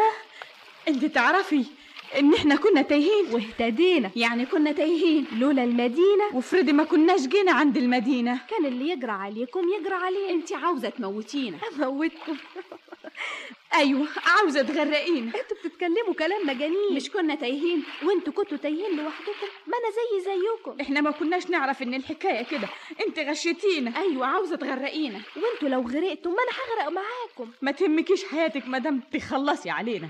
انت جايبانا هنا تموتينا. وأنا ليه هموتكم ده أنا لسه مقسمة أموالي بينكم. انت كمان بتعايرينا. إحنا عارفين إنك بتكرهينا. الظاهر انكم أنتوا اللي بتكرهوني أيوه بنكرهك. أيوه بنكرهك. بنكرهك. يا ست نسرين. ده الريس خليكوا عاقلين. إيه يا ريس؟ أنتوا قاعدين هنا قوموا اتفرجوا على صنع ربنا في خلقه واستعيذوا من سخطه. إيه؟ المدينة. مالها المدينة؟ قومي اتفرجي يا ست حور قومي يا ست نسرين. قومي يا ست سونا. فين؟ إيه؟ في إيه؟ المدينة الملعونة. ملعونة؟ الخلق اللي فيها ملعونين. كلهم مسخوطين. إزاي؟ أنت بتقول إيه؟ أنا سبت المركب بترسي ونزلت المدينة بنفسي. وقلت ضروري هلاقي في المدينة حد يدلنا ولا حد يهدينا. أول ما نزلت المدينة لقيت الناس واقفين وقاعدين إنما كلهم مسخوطين. مسخوطين؟ قلت في نفسي يمكن دول تماثيل. ودخلت جوه لقيت الحال هو هو. الناس كلها مساخيط اللي في الدكان واللي في الغيط واللي في الشارع واللي في البيت. سبحان الله. والحاجات. حاجات إيه؟ الحاجات بتاعتهم. زي ما هي قدامهم. مدينة ما فيش فيها إنسان. ولا حيوان. يعني نقدر ننزل وناخد الذهب والحاجات. انت بتفكري في إيه ولا إيه؟ ودي تزعلك في إيه؟ رزق وربنا بعتهن يلا يا سونا يلا يا حوري على فين؟ المدينة. على المدينة. ونحبتوا تحصلونا ابقوا حصلونا. طب استنوا اما تاخدونا. ابقوا حصلونا. يا ست سونا يا ست حونة. يلا يا ريس نحصلهم. هاتي إيدك. ها. عندك أنت. أنا أعرف اعدي يا ريس إيه؟ حاجة غريبة. بقى الناس اللي واقفين هناك دول مسخوطين انت لاحظت انهم بيتحركوا يا ست نسرين؟ ده صحيح ما بيتحركوش. شوفي. أعوذ بالله من سخط الله. شوفي يا ست نسرين. مسكين. شوفي انت ده. ده الظاهر كان عظيم. شوفي واقف عامل إزاي. زي ما يكون بيتكلم في موضوع خطير. يظهر عليه انه كان أمير. الله شوفي. شوفي الاتنين دول. الظاهر عليهم انهم كانوا بيتخانقوا. شوفي ده بيعمل التاني إزاي؟ بيقول له على عينيك الاتنين. سبحانك يا قادر يا عظيم. البلد كلها بالحالة دي. الناس كلهم مسخوطين. أنت لسه ما شفتيش البيوت والدكاكين. إنما البلد دي انسخطت كده من قريب. دول ما بقالهمش زمان. سبحان من يعلم بقى. ما هو قدامنا أهو. محدش يعرف إلا هم. لو كانوا ينطقوا كانوا قالوا لنا. ابدا. لو كانت الحكاية دي قديمة كانت الهدوم اللي عليهم دابت دي حكاية ما فاتش عليها شهور. شوف يا ريس الهدوم. مفهوم مفهوم. الله دول سونا وحونه سونا حونه انده عليهم يا ريس. أنا مش قلتلك هيدوخونا. اجري هاتهم أحسن يتوهوا في المدينة. وانت هتيجي معايا ولا هتستني؟ أنا ماشية قدامك في الشارع ده على مهلي عقبال ما تجيبهم وترجعلي غريبة كل المدينة عملوا إيه دول؟ ربنا سخطهم ليه؟ يا سلام حاوي واقف بيلعب والناس حواليه بتضحك لكن من غير صوت. عينيهم بتبص لكن ما فيهاش نور. الله واحد ماسك واحد من رقبته وهيضربه بسكينة. ربنا سخطه قبل ما يتمم جريمته. أهم الاتنين بقوا مسخوطين. سبحان العالم مين المظلوم ومين الظالم. الله أنا بعدت خالص. أنا فين دلوقتي؟ الله إيه ده؟ إيه القصر ده؟ لابد كان قصر الملك بتاعهم. العساكر على الباب بالسيوف والحراب. السلالم مرمر والبساط أخضر. ياه! دول لابد كانوا في اجتماع. ده الملك ودول الوزراء ودول الأتباع. واحد ركع قدامه والملك بيقبل سلامه. أنا في حلم ولا في علم؟ كل دول مساخيط إيه اللي جوه البيت؟ وادي باب. الله ده هنا الحريم يا ستار الصبايا دول كلهم أحجار. الدهب الخلاخير اللي في رجليهم والأساور اللي في إيديهم والحراير اللي عليهم والباب ده ورائي يا سلام دي إيه معبد ولا إيه؟ والمعبد يعملوه هنا ليه؟ يا سلام ريحة الشمع ده جميلة وأنوار الشموع جميلة. الشمع اللي منور قدامي بيفكرني ب... الله أنا مش واخدة بالي. الشمع ولع قدامي يبقى لابد في حد هنا. الشمع ما يولعش لوحده ضروري حد ولعه مين اللي هنا؟ أنا دخلت القصر ده ليه؟ الله أنا سامعة حركة. في حد جاي؟ في حد جاي؟ أروح فين؟ وأجي منين؟ أستخبى فين؟ أستخبى فين؟ ورا الستارة. ورا الستارة. وأسرعت نسرين إلى الستار فاختفت وراءه عن الأنظار ولم يطل بها الانتظار. فبينما هي في هذا الاضطراب إذ انفتح الباب ودخل عليها مولاي. وهنا أدرك شهرزاد الصباح فسكتت عن الكلام المباح.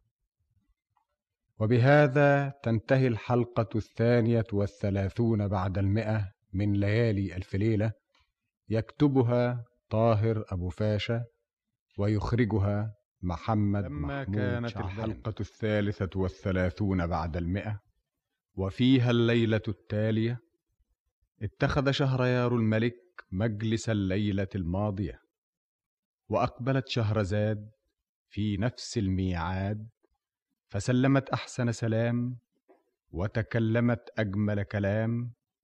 والملك يصغي إليها باهتمام. وقد استبد به الفضول. وأخذه الذهول وهي تترسل وتقول.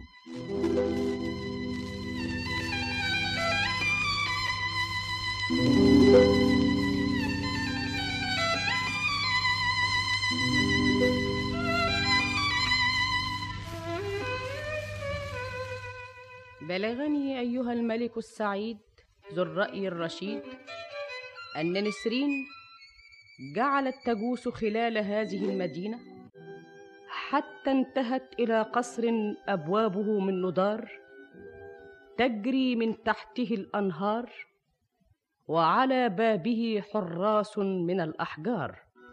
وجعلت تجوس أنحاء القصر وتتأمل في مظاهر الترف واليسر حتى انتهت إلى حجرة كأنها معبد. ووجدت فيها شموعا تتوقد فعرفت أن القصر فيه سكان ولعلهم يرونها الآن فقف شعر رأسها وخافت على نفسها ووصلت حركة إلى سمعها فأسرعت إلى ستارة منصوبة واختبأت وراءها وهي خائفة مرعوبة. ولم تلبث في مخبئها غير قليل حتى فتح الباب ودخل فتى جميل في يده قنديل. النهار طالع والشمع للسوالع مين علم الشموع؟ الصمت والدموع. لسان النار بيتكلم. بس فين اللي يفهم ويتعلم؟ يا ريت الناس كانت ناس. نور القنديل فيه معنى جميل. النور في الزيت ولا في القنديل الزناد والحجارة لما تنضرب تطلع شرارة. كان فين الشرر؟ في الزناد ولا في الحجر؟ هو أراد مفيش اعتراض. يا جبار يا جبار. لكن انت كمان رحيم رحمن إحنا أذنبنا. فين عفوك إحنا أخطأنا. فين لطفك؟ أنا وحداني أنا غريب في وسط أهلي وأوطاني. غريب بين أهلي وأوطاني. ارحم عينيك الله الله الله. ده كتير عليك. بسم الله الرحمن الرحيم. انت عامل في نفسك كده ليه؟ أنت أول إيه؟ أنا استخبيت وخفت منك. لما شفت دموعك وعرفت حزنك انقلب خوفي منك خوف عليك. ارحم شبابك ارحم عينيك. اللي يملك الرحمة هو اللي يرحم. لو كان عاوز يرحمني كان موتني ولا سخطني. لكن أنت مين؟ البلد دي ما فيهاش حد. أنت نزلتي لي من السما ولا طلعتي لي من الأرض؟ أنا غريبة الديار والأوطان. الغريب مسيره ويرجع تاني. وأنا غريب في وسط أهلي وناسي. وأنت إيه اللي مقعدك هنا؟ أنت أول إيه اللي جابك هنا؟ ربنا؟ تكونيش أنت الملاك اللي ربنا بعتهولي عشان تأنسي وحدتي وتسلي قطعتي. أنت أصلك من البلد دي؟ نشأت فيها وتربيت فيها. وإيه اللي خلاها كده؟ الوعد اللي حق عليها. وحق عليها الوعد ليه؟ لما ابن آدم يعمى تقولي له إيه؟ أنا سهمان ابن الملك بطران. أبوك ملك وانت أمير؟ يا ريتني ما كنت أمير. يا ريت أبويا كان فقير. والمملكة بتاعتكو فين يا أمير؟ في مدينة غفلون. غفلون؟ وفين مدينة غفلون؟ اللي انت فيها دلوقت. دي؟ دي. مدينة المساخيط؟ مدينة المساخيط. الملك المسخوط ده يبقى أبوك؟ وإيه اللي وصلهم لكده؟ عشان لهم عيون لكن ما بيشوفوش. كانوا بيعبدوا النار ويسيبوا رب النار. المنتقم الجبار. وكل سنة يقدموا للنيران صبية جميلة بصفة قربان. لو كانوا سمعوا كلام الشيخ بهدار إلا حرقوه بالنار. مين الشيخ بهدار؟ الشيخ بهدار ده يبقى شيخي وأنا المريد. هو اللي علمني التوحيد. كلمة لا إله إلا الله سمعتها منه وخدتها عنه. وفضل اتصالنا سر بينا لحد ما جه يوم ورحت له زي العادة عشان الذكر والعبادة. قالوا لي عيان دخلت عليه في فرشه لقيته دموعه غسلة وشه. ساعة ما شافني داخل عليه رفع راسه ومد لي إيديه. سهمان اسمع يا ابني الدنيا ما تغنيش عن الآخرة. أنت سمعت هيعملوا إيه بكرة؟ نزل في المدينة إعلان يدور به الكهان إنه بكرة أعياد النيران وتجتمع الصبايا في الميدان واللي تقع عليها الكورة يقدموها قربان. أبوك الملك بطران زاد في الضلال والطغيان. ربنا يهديه. أنت عليك واجب تأديه. طب قول لي أقدر أعمل إيه؟ تحاول. وإن ما نفعتش المحاولة. تبقى عملت اللي عليك. ولما يعرف إن أنا بتصل بيك. إحنا يا ابني على حق والحق لابد يظهر. إحنا لابد نجهر. مش كفاية إن إحنا نوصل إحنا الاتنين. إحنا علينا واجب. افتحوا الأبواب. افتحوا الأبواب. كشفنا. كشفونا يا سيدنا الشيخ أنت خايف يا ابني؟ أنا خايف عليك أنت. اللي ربنا أراده هو اللي هيكون ما تكسروش الأبواب. أنا هفتح لكم الباب. دار الأمير عندك. طب مش أول تسلم؟ اتفضلوا. الأمير عندك ولا لا؟ هاجموا البيت. فتشوه. وليه تفتشوه؟ ما تحاولش تنكر. أنكر إيه؟ أنت مخبيه أنا مش مخبي حد. أنا شايفه بعيني داخل هنا. اللي هو مين؟ الأمير. آه ليه؟ أمال بتقول مش موجود. أنا ما قلتش مش موجود. أنتوا بتقولوا لي إني مخبيه. أنا مش مخبي حد. الأمير موجود. أنتوا عاوزينه؟ يا سهمان يا سهمان. في إيه؟ دول اصدقائنا بيسالوا عليك. في إيه كمان؟ مفيش. طب اقبضوا عليه. اتنين. الاثنين تقبضوا علينا إزاي؟ الخيانة انكشفت يا أمير. الولد بيخون أبوه. خدوه. والتاني؟ اوعوا تسيبوه.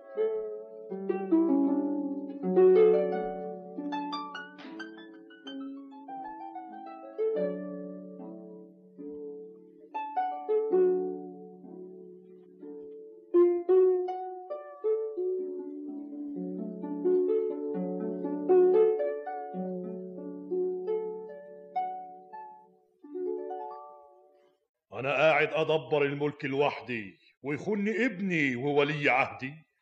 لو كان حد خني غير ابني لكن ده أنت ابني. اللي لو وقعت تسندني تيجي أنت تخني مالها النار المقدسة؟ مش كويسة؟ أمال عاوز تعبد إيه؟ ديننا ودين بلادنا وأجدادنا. جاي لي أنت في آخر الزمن تطلع لي بدين جديد وعبادة جديدة؟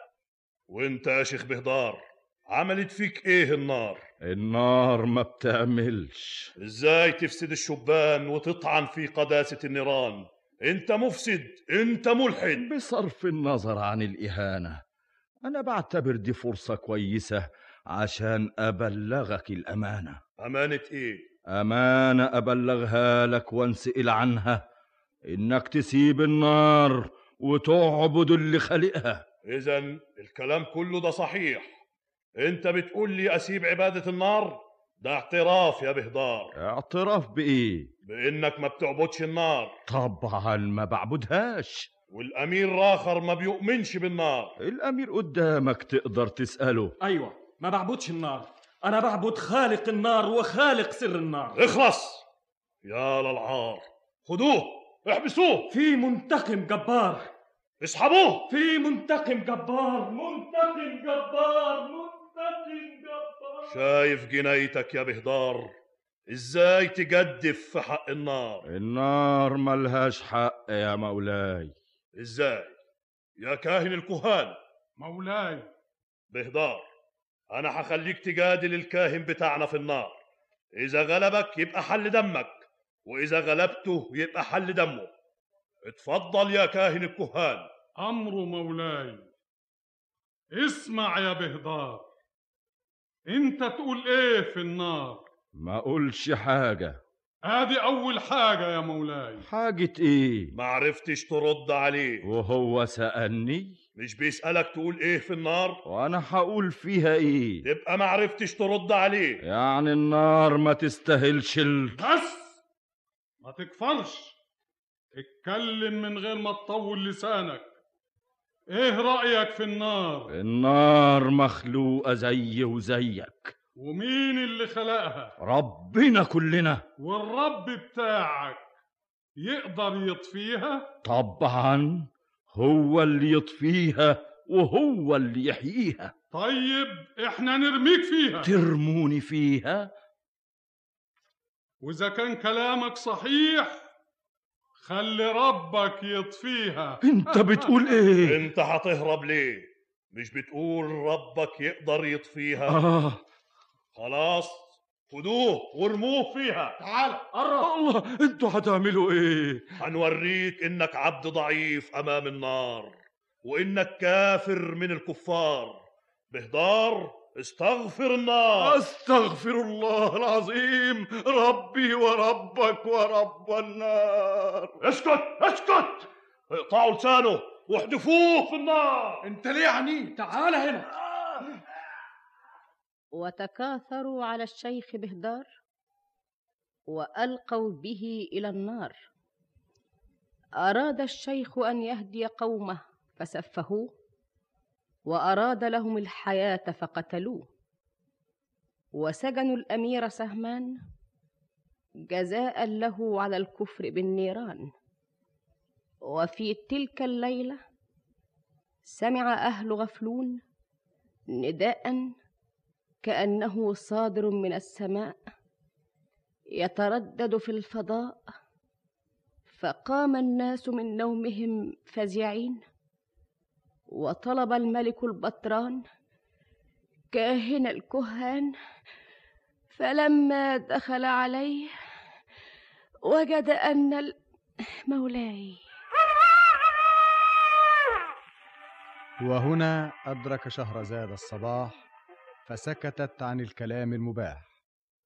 وبهذا تنتهي الحلقة الثالثة والثلاثون بعد المئة من ليالي ألف ليلة يكتبها طاهر أبو فاشا ويخرجها محمد كانت الحلقة شعبان. الرابعة والثلاثون بعد المئة وفيها الليلة التالية اتخذ شهريار الملك مجلس الليلة الماضية وأقبلت شهرزاد في نفس الميعاد فقام الملك إليها وأخذ بيديها وأجلسها في مكان القبول وجعل يصغي لها وهي تقول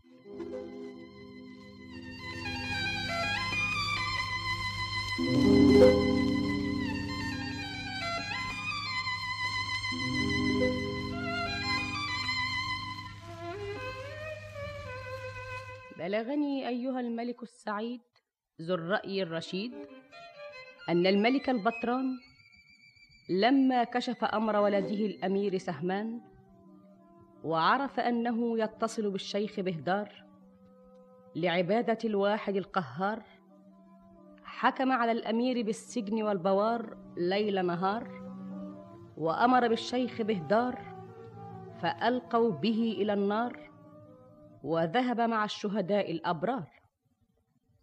كل هذا يا مولاي مما يرويه الأمير لنسرين ودموعه تحكي معه وتتكلم فذكر لها كيف اتصل بالشيخ بهدار وكيف ألقوا بالشيخ إلى النار؟ وكيف ساءت الأحوال؟ وانذرت بسوء المآل؟ إلى أن قال منساش أبدا الشيخ بهدار وهم بيرموه في النار. يومها عملوا عيد للنيران وانتهى العيد والناس رجعوا بيوتهم فرحانين. وهبط عليهم الليل أسود حزين. وفي نص الليل والدنيا سكون. سمعنا زعقة اهتزلها الكون وصحت كل الناس اللي في غفلون وانفتحت أبواب السماء قدام عينيهم وسمعوا صوت بينادي عليهم. تعبد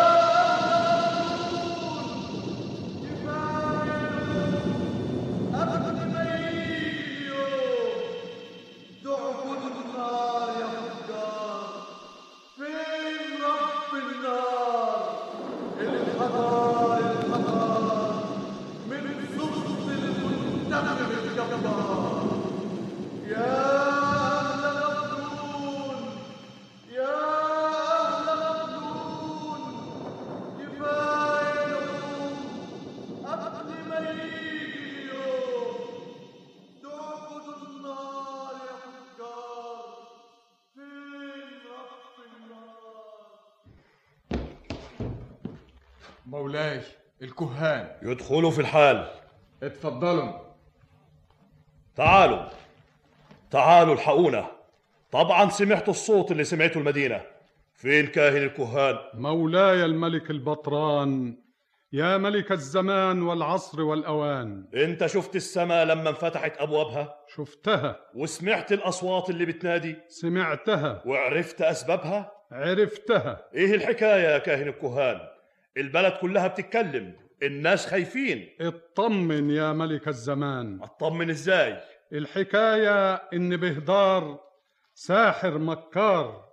ساعة ما رميناه في النار سحر للمدينة يتهيأ للناس إنهم سمعوا أصوات وهم ما سمعوش. يعني ما حدش كان بينادي علينا؟ ولا حصل حاجة زي دي في المدينة. لكن الناس كلها سمعت الأصوات. دي كلها تهيؤات. طب وحكاية باب السما اللي انفتح قدامنا. ما هو ده أثر السحر اللي سحره لنا. وبعدين؟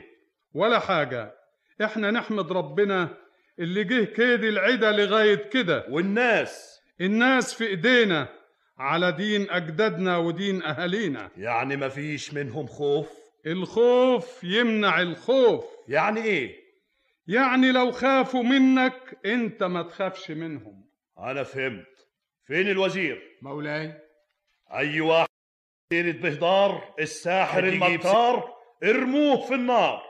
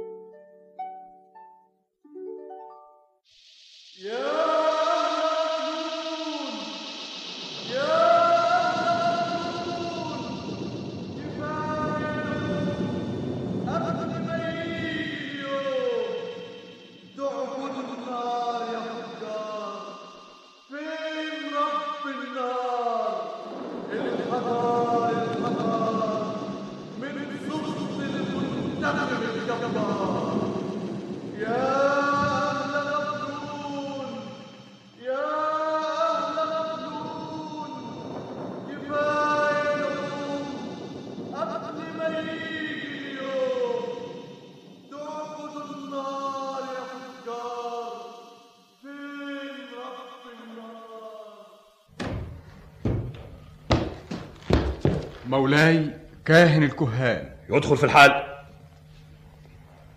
تعال يا كاهن الكهان. ملك الزمان. أنا خايف. أنا حيران. كل شيء بأوان. الحكاية اتكررت. اللي حصل ليلة أول امبارح حصل امبارح يا كاهن الكهان. كل شيء بأوان. يعني إيه كل شيء بأوان؟ السما انفتحت أبوابها قدام عينينا والمنادي قعد ينادي علينا. اسمع يا مولانا. النار المقدسة غضبانة. تقدست النار. وليه غضبانة يا كاهن الكهان؟ علشان في كل عام كنت بتقدم لها قربان صبية من الصبايا الحسان. والسنة دي قدمت لها الشيخ بهدار قربان عجوز ما تقبلوش النار. تقدست النار. وازاي نراضي النار؟ نقف على أبواب النار المقدسة لعل وعسى. يعني أعمل إيه؟ تصلح غلطتك وتفدي دينك وملتك وتحفظ ملكك وسمعتك. طب دلني على الطريق. الطريق قدامك أنت وإلهامك. أنا في خدمة النيران. أمرني يا كاهن الكهان. تجمد قلبك وتغسل ذنبك وتقدم للنار بنتك. بنتي! بنتك. سوناتا سوناتا أقدم بنتي للنار. إذا كنت عاوز ترضي النار. أرميها في وسط النار. هي دي إرادة النار. إزاي؟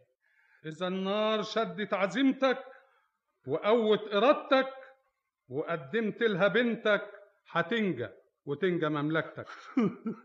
بنتي. ثبت يقينك. سوناتا افدي دينك. أولادي أولادي اللي ما عنديش غيرهم. واحد في السجن والتاني هقتلها بنفسي إذا كنت عاوز تنجي نفسك. سوناتا اطلب من النار تقوي قلبك وتشد عزمك. الملك الناجح هو اللي يفضل الملك على البنوة. أبويا. سوناتا أنت عامل كده ليه؟ في حاجة مزعلاك؟ بنتي سوناتا حبيبتي أنت زعلان عشان النور والصوت اللي في السماء؟ ده كان غضب ونازل علينا وانت اللي هتخلصينا أنا؟ انت يا أميرة الكلام ده صحيح يا والدي؟ أيوة يا بنتي أه طب يا ريت وأنا أكون سعيدة كمان لما أقدم خدمة لأبويا سامع يا مولانا طيب خدوها تعالي معايا مع السلامة يا سناتة. الله أبويا! سناتة. أنتوا واخديني فين؟ أبويا بيبكي ليه؟ تعالي معايا. أبويا! تعالي. سناتة!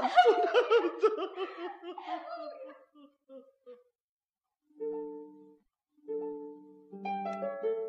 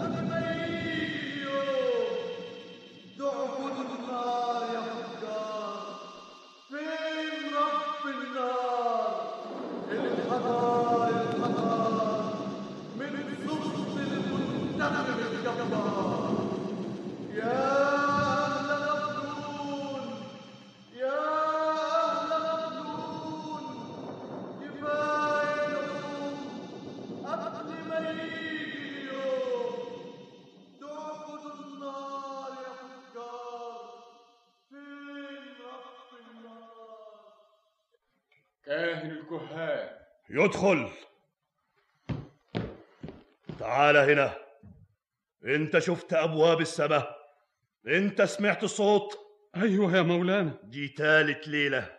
أنا مانيش فاهم. ولما انت مش فاهم ليه بتعمل فاهم؟ أنا يا مولانا. دم الأميرة يا كاهن؟ أنا يا مولانا. انت كذبت عليا وخلتني أموت البنية. سناته سناته بنتي دم بنتي يروح هدر. على كل حال ربنا ستر سطر منين؟ لا الصوت امتنع ولا دم بنتي نفع. بمشيئة النار. بمشيئة النار. ولما هي النار ربنا ليه ما بتحش الأصوات دي عننا؟ بنتي تقدمها قربان يا كاهن الكهان. النار عاوزة قربان. خلاص خلاص أنا هقدمك لها قربان. أنا أنا يا أيوة مولاي. أنت يا كاهن الكهان أنا يا مولاي. أنت أس البلايا. أنت اللي كنت بتحرق الصبايا. أنت حرقت بنتي. أنت حرقت قلبي. دوق النار. دوق النار. شوف الخلق اللي حرقتها.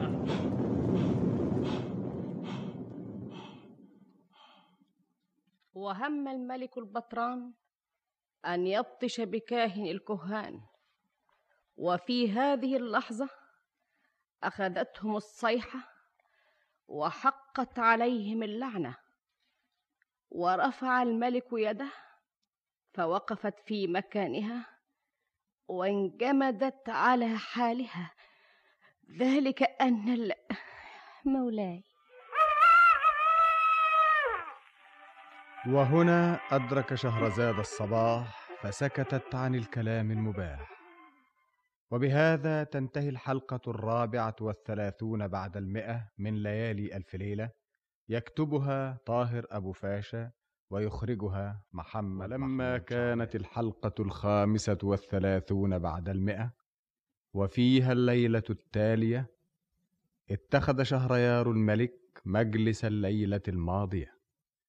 وأقبلت شهرزاد في نفس الميعاد فسلمت عليه وجلست إليه وجعلت تقص عليه ما وقع وتصل من الحديث ما انقطع.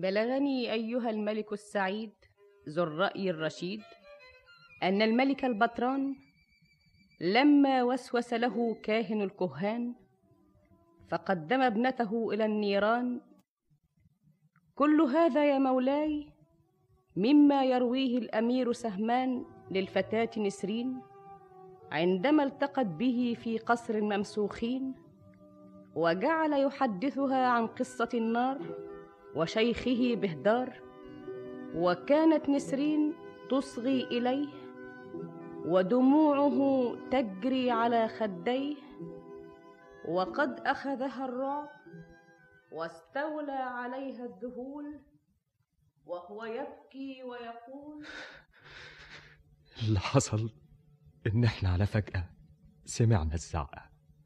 زعقة هزت لها الجبال وزلزلت زلزال. والبحار فارت والنار صارت وبعدين لقيت الكون بقى صمت وسكون وانقشع الدخان وبصيت ما لقيتش قدامي ولا إنسان. الناس كلهم بقوا حجر صوان. فين السجان؟ الله السجان السجان مسخوط بره وأنا مسجون جوه أمال مين اللي يفتح لي؟ الله ده مفيش حد يسمعني ولا حد يفتح لي. أنا هموت لوحدي. يا ربي أنت عالم بحالتي. أنا عبدك أنا عبدك ما عبدتش النار زيهم وعبدتك. وعصيت أمر أبويا وطاعتك دي إرادتك ومشيئتك. يا رب خلصني. الناس كلهم مسخوطين. مفيش حد بره يفتح لي. افتح لي انت يا ربي. أنا مش هسأل غيرك. الهمني الهمني. الله أنا هستنى لما قوتي تروح مني. ما يمكننيش أكسر الباب ده. ها؟ ما يمكننيش أخلع الحديد ده. الله ده الحديد سايب ما كانش راكب. يا ما أنت كريم. يا كريم! بسم الله الرحمن الرحيم. يا ساتر! دي الناس كلها حجارة! لا حول ولا قوة إلا بالله.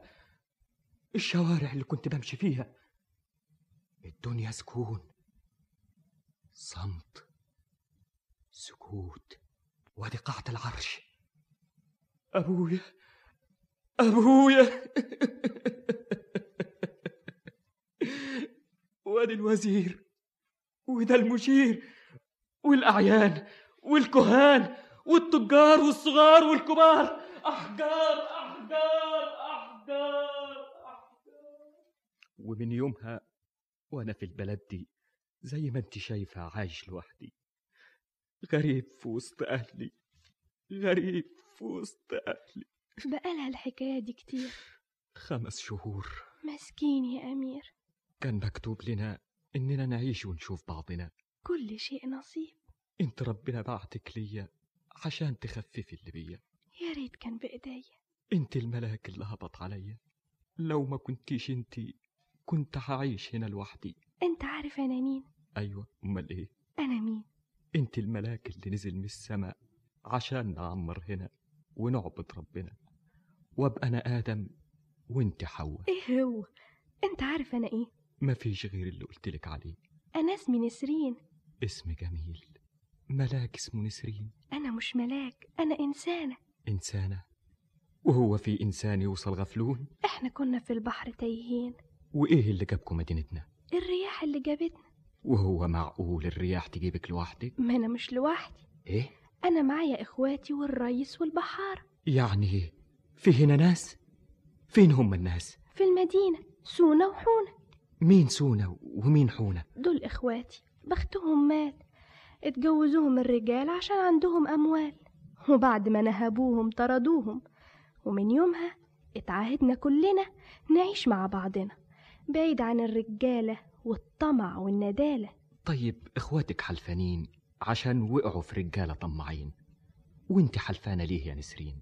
أنا شفت الرجالة بتخاف ما تختشيش عشان كده ما عجبونيش. ولسه على رأيك يا نسرين؟ أنا غيرت رأيي في الرجالة. إمتى يا نسرين؟ النهاردة أهو. نسرين. سهمان. ترضي تعيشي معايا. إذا سافرت أنت وياي أسافر معاكي. تسافر معايا. إذا ما كنتيش تقعدي معايا أسافر أنا معاكي. طيب بس بس يعني أو ما بلغ إخواتي. تاخدي رأيهم؟ لا بس أقول لهم. طيب ليا كمان رجاء. رجاء إيه؟ مادام هنسافر من هنا ت... تسمحي لي أجيب أبويا معايا؟ أبوك يبقى مين في دول؟ ال- التمثال ده. مفيش مانع. و... وكمان مش عاوز حد يعرف إن التمثال ده يبقى أبويا. ما تعملش حساب. حكاية التمثال ده سر بيني وبينك. أنا عاوزة أقوم أسبقك. ما إحنا ماشيين سوا. عشان أمهد لحضورك كمان. طيب اتفضلي. بس دليني البحر أهو. قريب من هنا. أبعت لك رجال عشان يشيلوا التمثال؟ آه، أنا شايله جاي وراكي. مسافة ما توصلي تلاقيني حداكي. نسرين! نسرين! أنت كنت فين؟ أنت شفتي إحنا جبنا إيه؟ تعالي شوفي الذهب والألماس. إحنا النهارده أغنى ناس. إحنا نزلنا المدينة ما سبناش فيها حاجة ثمينه أمال أنت جبتي إيه يا نسرين؟ أنا جبت اللي كنت بدور عليه من سنين. إيه؟ كنز. كنز؟ كنز الأدب. قلبه ده كلامه ده وعقله سبحان من وهم كنز بيتكلم. وله عقل كمان. الله إيه ده اللي جاي هناك ده؟ ده بحار ده ولا إيه؟ ده الكنز اللي بقول لكم عليه. وده بحار ده اللي شايله ده؟ أبدا ده الكنز هو اللي شايل تمثال. كنز شايل تمثال. انت بتقولي إيه؟ الوقت تشوفيه. الله. حونة سونة ده ده إنسان شايل تمثال. إنسان غريب عننا. يبقى في حد هنا. تعالى هنا. مفيش حد يشيل معاه الله دي نسرين عارفاه. أجيلك يا سمهان. وعارفة اسمه كمان. على مهلك. هات إيدك. ها؟ اسندي معايا اما أحط التمثال إيه ده؟ أنا مش فاهمة حاجة. أقدم لكم خطيب الأمير سهمان. خطيبك؟ هو منين قابلتيه فين؟ وأصله إيه؟ وفصله إيه؟ كل الأسئلة بتاعتكم دي جوابها كلمة واحدة. إيه؟ الغريب اتلم على الغريب وكل شيء نصيب. ما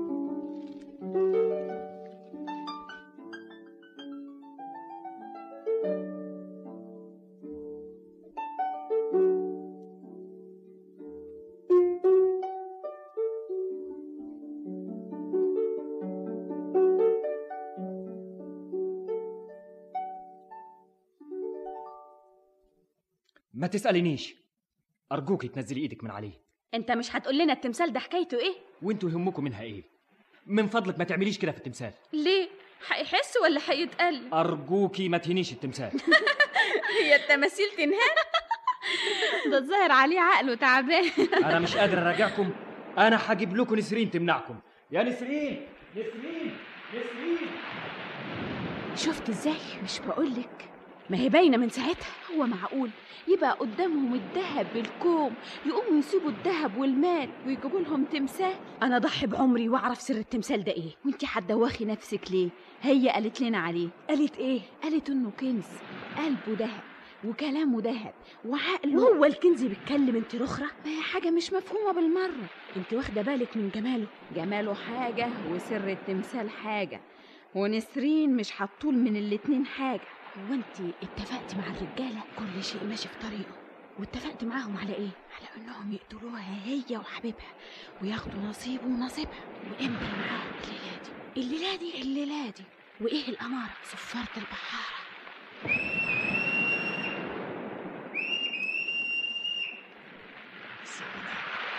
ست سونة أنتوا جاهزين؟ مستعدين؟ الرجالة واقفين. أحسن يكونوا لسه صاحيين. أنا عارف إنهم نايمين. المهم سمعان إذا قدرتوا عليه يبقى كل شيء هان أنت معتمدة على رجالة. طيب يلا وروني مال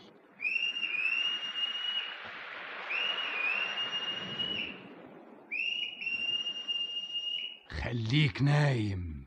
اوعى تتحرك. الله في إيه؟ أنتوا بتعملوا كده ليه؟ الله سهمان سهمان. نسرين نسرين. أنتوا مجانين. اسكتي ما تزعقيش. ولا زعقي.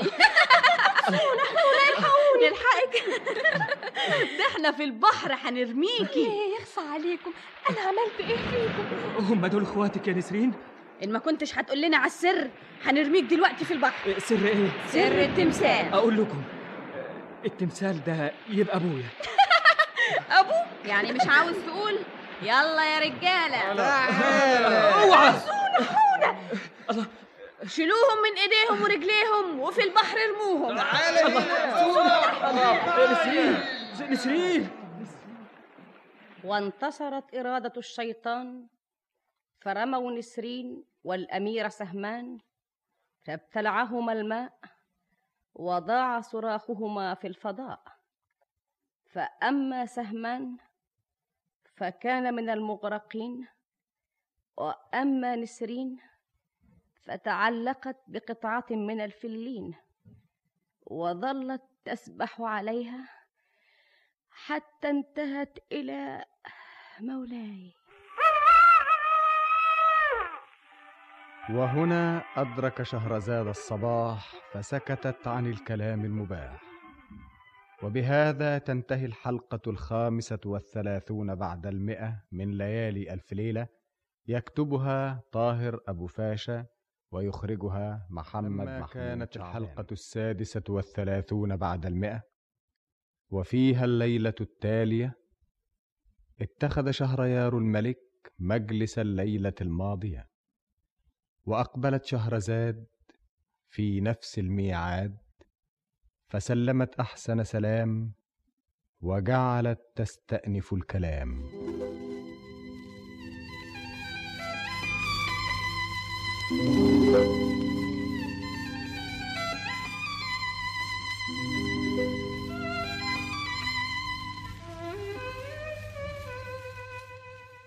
بلغني أيها الملك السعيد ذو الرأي الرشيد أن سونة وأختها حونة لما شاهدتا خطيب أختهما أكلت الغيرة قلبهما ثم غمضت عليهما حكاية التمثال واعتقدتا أن وراءه كنزا من المال فتآمرتا مع الرجال وقيدوا سهمان ونسرين بالحبال وألقوا بهما إلى المياه وتركوهما بين الموت والحياة.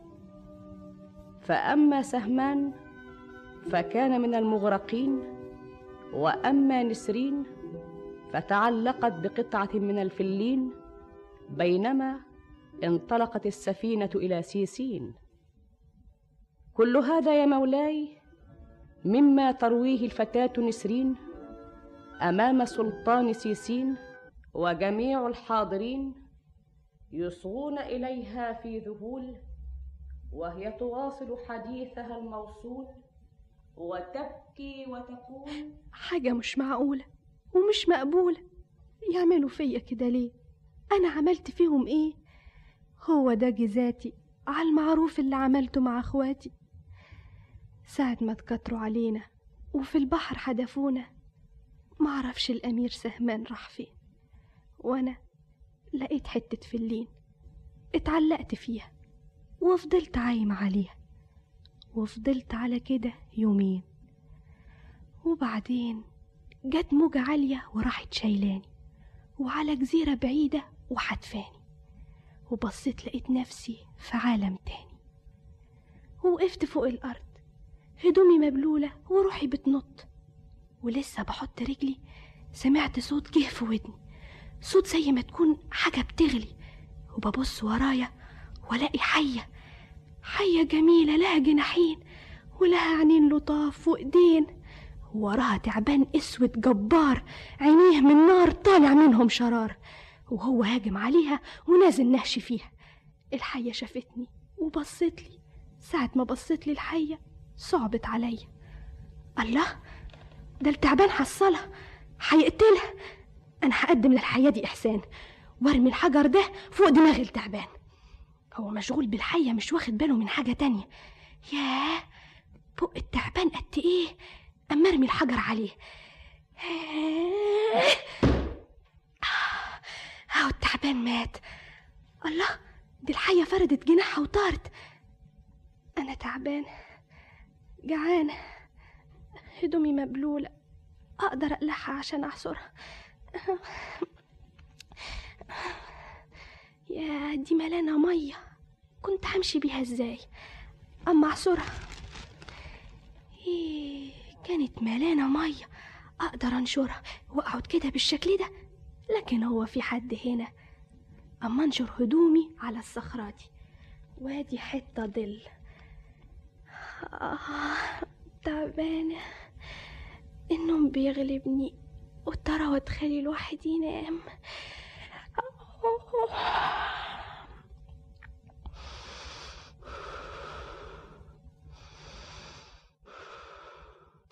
بسم الله الرحمن الرحيم. ما تخافيش يا أختي ما تخافيش. أنت مين؟ أنت بالعجل نسيتيني. أنا ما شفتكيش قبل كده. ما أصليش جيت هنا. إزاي تنسيني؟ وأنت اللي أنقذتيني. أنقذتك منين وأنا لسه جاية؟ أنا الحية. حية إيه؟ الحية اللي أنقذتيها من التعبان. إزاي؟ التعبان ده عفريت. بسم الله الرحمن الرحيم. وحضرتك عفريتة؟ إحنا مش عفاريت. إحنا من الجن المؤمنين. يا رحمن يا رحيم. ما تخافيش يا نسرين. وانت تعرفي اسمي منين؟ البقية في حياتك يا نسرين. في مين؟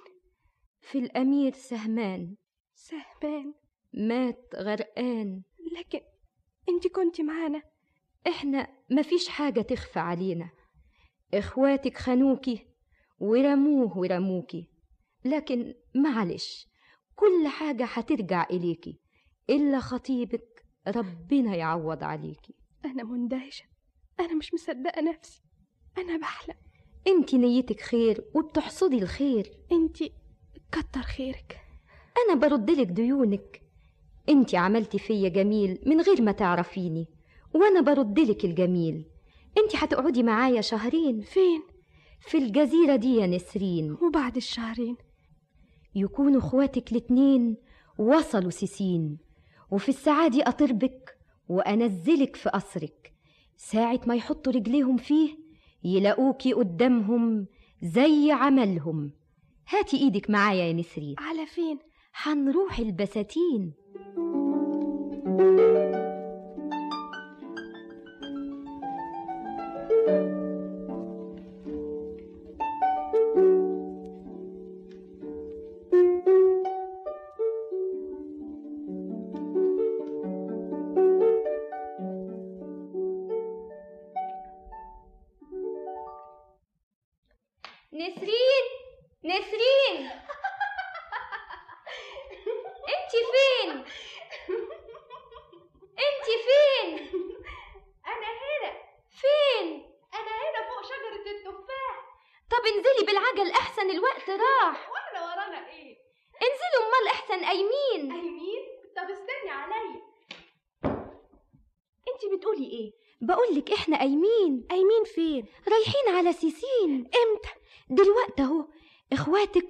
خلاص هينزلوا من المركب دلوقتي اهو. إحنا في غمضة عين هنروح سيسين. هما فاهمين انهم غرقوكي. دول هيندهشوا لما يلاقوكي. إحنا هنوصل قبلهم. ساعة ما يخشوا هيلاقونا قدامهم زي عملهم. وبعدين نبقى نحاكمهم. يلا بينا. غمضي عينك وفتحيها. الله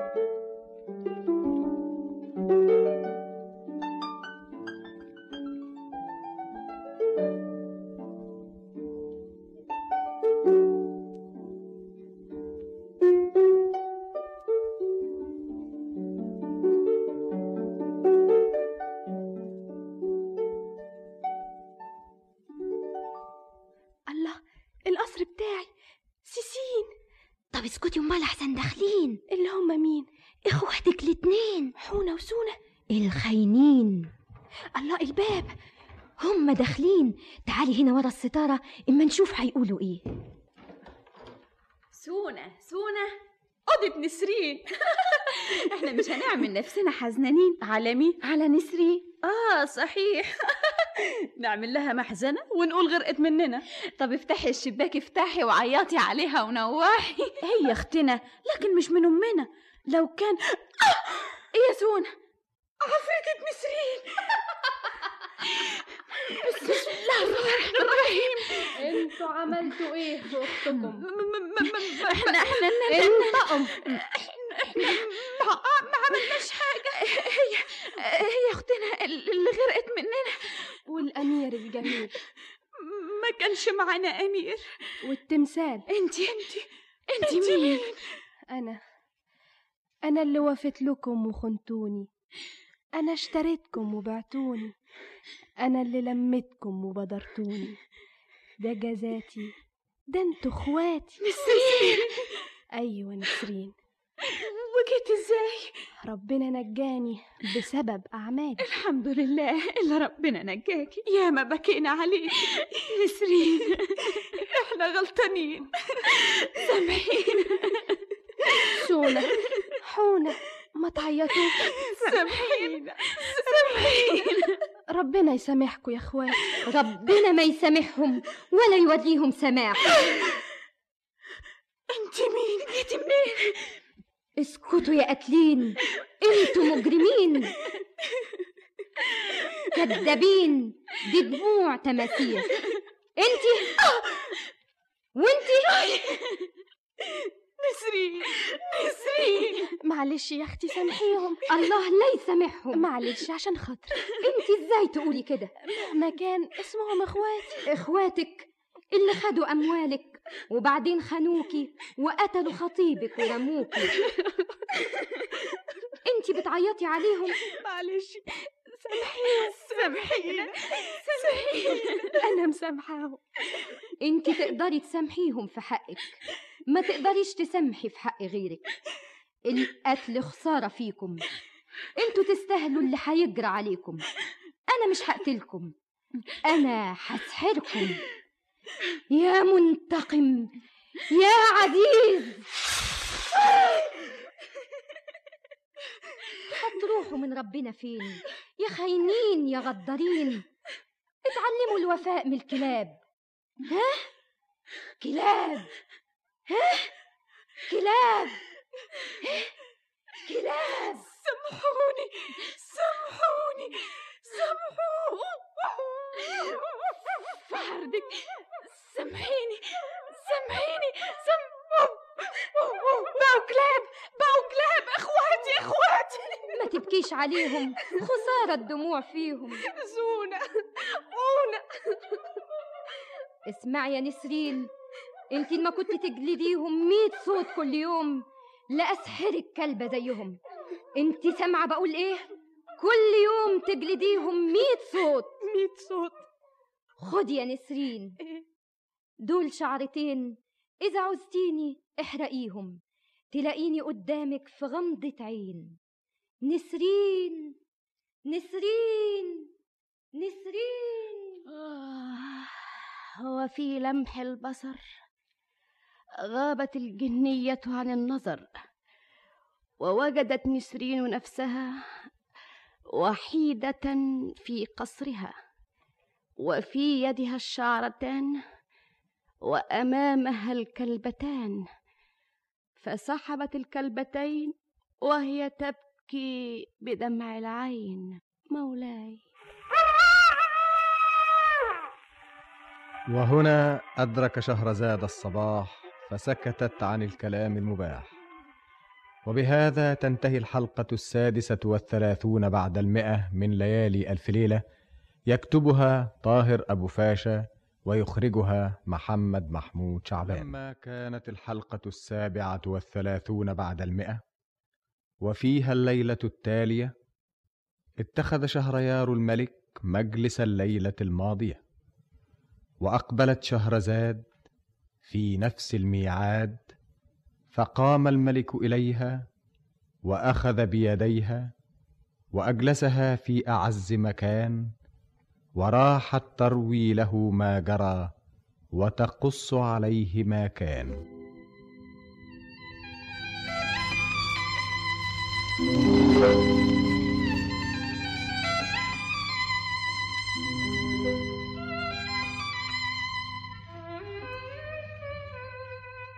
بلغني أيها الملك السعيد ذو الرأي الرشيد.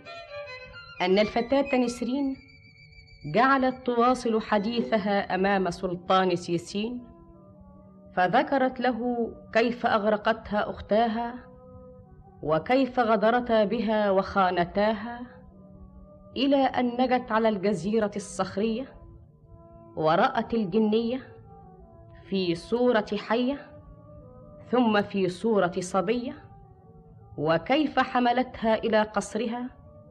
وأعطتها شعرتين من شعرها بعد أن سحرت سونة وأختها حونة جزاء لهما على غدرهما.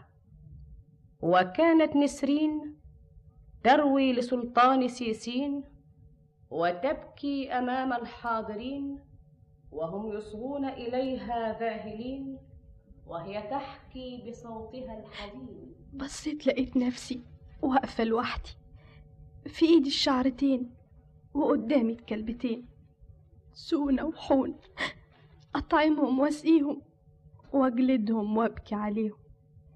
أتعذب كل ليلة لما أشوفهم بيتعذبوا وأخاف معذبهمش تسحرني زيهم.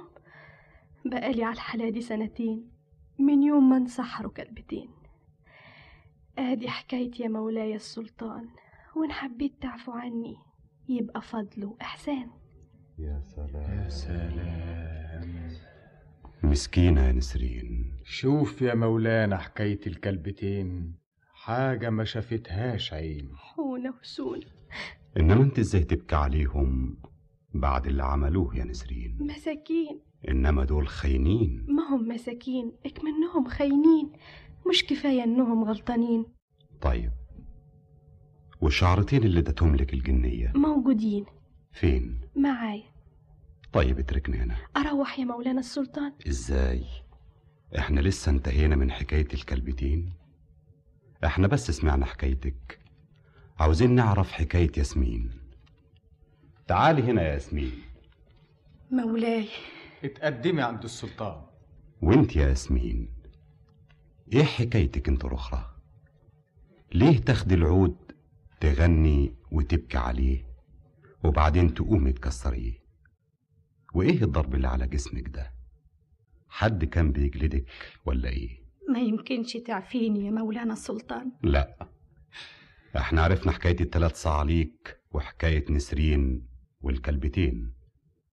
لسه حكايتك انت يا ياسمين أنا يا مولانا السلطان أستاهل اللي عملته فيا الأيام. أنا يا مولاي كنت أجمل أهل زماني. الحادث اللي شوه لي خدي كده هو الحادث اللي غير حياتي. أبويا كان فقير ومات فقير وسابني ومعايا جمال ما يتقدرش بمال. جريت ورايا الرجال واتجوزت تاجر كبير ما عادش كتير. مات بعد شهور وساب لي مال ما تفنهوش الأيام والدهور وفضلت عايشة في غنى وراحت بال وهنا لحد ما جه يوم مشؤوم. ودخلت عليا واحدة عجوزة وشها مسخوط وحاجبها ممعوط ساعة ما دخلت عليا عملت لي دورة وصباحية ووقفت تبسبس حواليا. بسم الله ما شاء الله بسم الله ما شاء الله. يا حارس يا أمين يحميكي من العين. ياسمين واسمك ياسمين. الشعور شعور سيسبان والعيون عيون غزلان والخدود ورد بستان والصدر بلط حمام. إيه ده كله يا ام العجوزة بنتي.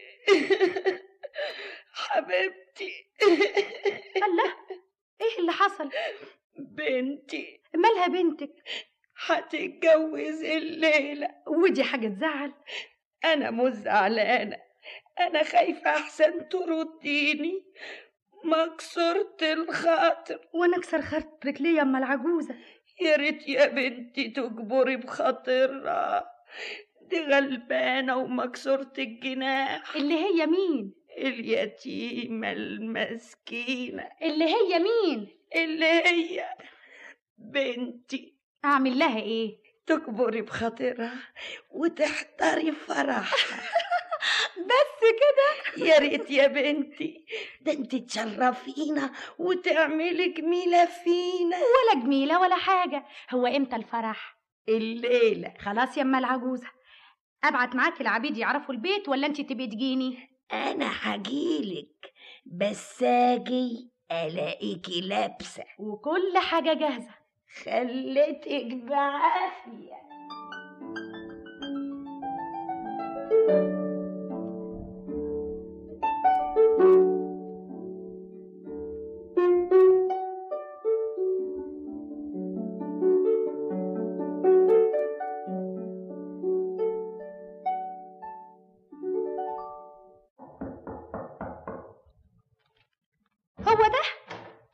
اتفضلي لكن لكن ده بستان و- وفيه قصر كبير ولا كبير ولا حاجة يا ست ياسمين أنا فهمت من كلامك إنكم ناس مساكين أمال إحنا إيه؟ أنا مش شايفة ريحة فرح هو الفرح فين؟ استنى أما نستأذن تستأذني مين؟ هنا في الأوضة دي مين؟ الوقت هتعرفي مين مولاتي مولاتي ست ياسمين. أهلا وسهلا أهلا وسهلا أهلا. أهلا بيك. إزيك يا ياسمين؟ الحمد لله على السلامة. إزيك يا حبيبتي؟ تعالي هنا جنبي تعالي. آه الله يسلمك. آه أنا مانيش فاهمة. ده انت شرفتي نورتي. اقلعي اليزرة؟ فكي الطرحة كده واتبحبحي آه أنا مانيش فاهمة. خدي راحتك. اعتبري نفسك في بيتك. أنا مانيش فاهمة حاجة. هو فين الفرح؟ حالا. حالا هنعمله هو أنتوا لسه هتعملوه؟ كل شيء جاهز مفيش إلا العروسة ولا أنا فاهمة حاجة أمال فين المعازيم؟ المعازيم في المعبد طيب وجايبيني هنا ليه؟ عشان نتكلم أول نتكلم في إيه؟ قولي لي يا ياسمين إيه؟ إيه رأيك فيا يعني إيه؟ إيه رأيك في جمالي أنا ما شفتكيش قبل كده إنما مش ممكن أنسى جمالك أنا ليا أخ أجمل مني إيه؟ شافك مرة بتبصي من شباك قصرك ومن يومها وهو قلبه مشغول بحبك وده اسمه كلام ده؟ إحنا أنتوا جايين هنا علشان تسمعوني كلام زي ده؟ اقعدي اقعدي اقعد إزاي؟ والله ما انت قايمة يا ندامة العجوزة ما قالتليش كلام زي ده أنتوا جايبيني هنا علشان إيه؟ أنا جايباكي عشان أخطبك لأخويا إذا كنتم عاوزين تخطبوني تجوني في بيتي مش تضحكوا عليا وتخلوني أجيلكم برجليا يا سلام يا ياسمين والله ما انت خارجة الله كمان بتحوشيني. اعملي معروف فيا يا ياسمين. اعملي معروف انت ما تخلينيش ازعق. وهي الحكاية عاوزة زعيق الله انت مين؟ أخويا. أنا الغريق اللي متعلق بيكي. أنا حياتي ما بين يديكي. أنا شفتك مرة من أول نظرة من ساعة ما شافتك العين ما أعرفش يا قلبي راح فين. حافظ له كم كلمة غرام يعرف يزوق الكلام. أنا والله ما بنام. يا سلام. طب ما تنام. وفين هو المنام؟ على الأقل كنت أشوفك في الأحلام. ياسمين أنت واقفة ليه؟ اتفضلي ارتاحي. أنا عاوز أخرج حالا من هنا. ياسمين. أنت اسمك إيه؟ سميني زي ما أنت عايزة تسميني. أنا الملك اللي ملكتيه أنا الساحر اللي سحرتيه أنا الطير اللي وقعتيه الكلام جميل والشكل جميل والقلب دليل لكن فعلك معرفش ليه كده. أنت زعلانة مني؟ ده غصب عني. ما كانش قدامي طير تاني. طيب وإيه اللي أنت عاوزه دلوقتي؟ أنا عاوز قلبك. قلبي؟ عشان أنت خدت قلبي. ياسمين. أنت اسمك إيه؟ زي ما أنت عاوزة سميني. بس قولي لي أول. إيه؟ تقبليني. أقبلك إيه؟ أشاركك في حياتك وتشاركيني في حياتي. وأبقى أنا مولاكي وأنت مولاتي. أنت جيت وأخري. انت ما تقدرش على مهري. إذا كان الخلاف على المهر يبقى هان الأمر. أنا المهر بتاعي خمسين ألف بندقي. خمسين ألف بندقي؟ مفيش أقل من كده ولا سحتوت. إزاي خمسين ألف بندقي؟ ما تتعبش نفسك. خمسين ألف بندقي بس؟ آه. طب ليه مش مئة ألف؟ مئة ألف. ميتين ألف. ميتين ألف. انت تساوي تقلك دهب. انت الدنيا كلها انت حياتي انت انت اسمك إيه؟ اللي تقولي عليه. أنت بتخبي اسمك ليه؟ أنا أنا روح من غير جسم. أنا ماليش اسم. سميني أنت الاسم اللي تحبيه. أسميك إيه؟ أنت أنا العين وأنت رمش العين. جميل. ياسمين ورمش العين. ياسمين. رمش العين. إحنا هنقوم دلوقتي على المعبد. الكاهن بيستنانا. يعقد جوازنا ويتمم هنانا ربنا يتمم هنانا بس قبل ما نمشي من هنا أنا ليا شرط. شرط إيه؟ اخد عليكي عهد. عهد إيه؟ عهد الله بينك وبيني ما تبصيش لحد غيري. وأنا لو كنت هبص لغيرك بقبل أتجوزك ليه؟ خلاص عهديني. إيدك في إيدي. ياسمين. رمش العين. وتمت مراسيم الزواج وعاش عيشة الأزواج وسعد الزوجان ومر عليهما شهران وهما في هناءة وأمان. ولكن الدنيا زوال لا تدوم لها حال على حال.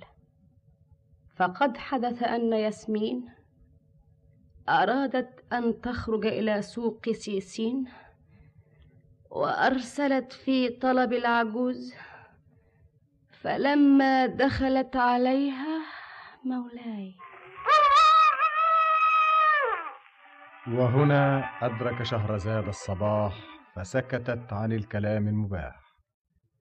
وبهذا تنتهي الحلقة السابعة والثلاثون بعد المئة من ليالي ألف ليلة يكتبها طاهر أبو فاشا ويخرجها محمد كانت الحلقة الثامنة والثلاثون بعد المئة وفيها الليلة التالية اتخذ شهريار الملك مجلس الليلة الماضية وأقبلت شهرزاد في نفس الميعاد فتقدمت إليه وركعت بين يديه وجعلت تروي له وتقص عليه.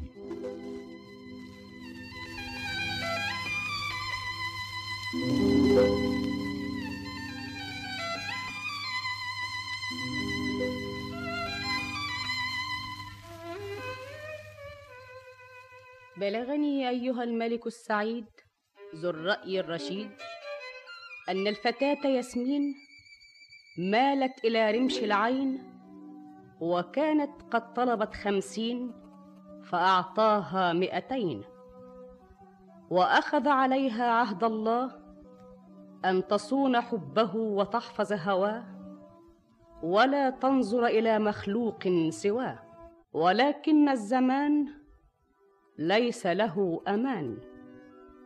فلم يكد يمضي شهران حتى طلبت ياسمين أن تخرج إلى أسواق سيسين وتمر على الدكان لتختار بنفسها ما تحتاج من الحرير والديباج. وخرجت العجوز مع ياسمين وجعلتا تشقان أسواق سيسين حتى وصلتا إلى متجر عظيم يقوم عليه شاب وسيم. فلما رآهما داخلتين عليه ترك ما كان في يديه وأقبل عليهما يحييهما. أهلا وسهلا أهلا وسهلا ست الحسن والجمال بديعة الوصف والخيال. ده انت نورت المحل. ده انت شرفت الحي. اتفضلي اتفضلي هنا. اقعدي يما العجوز على الشلتة دي. خروب ولا السكر؟ ورينا الحرير المشجر. أحسن حاجة عندك هاتها هنا بين إيديها. ده أنا نفسي بين إيديها. حالا. لحظة واحدة. ما تخليش الراجل ده يكلمني كده. إيه هو ده ذاته الراجل بيكرمنا ويقابلنا وكمان مش حكايتنا. إحنا جايين هنا نشتري مش جايين ن... اتفضلوا. شوفي شوفي. النوع ده حرير صيني وده حرير هندي وده جوخ عودي. شوفي الكشمير. مفيش حاجة غير كده؟ إيه أحسن من كده؟ هو في قماش زي ده. والقماش ده بكام؟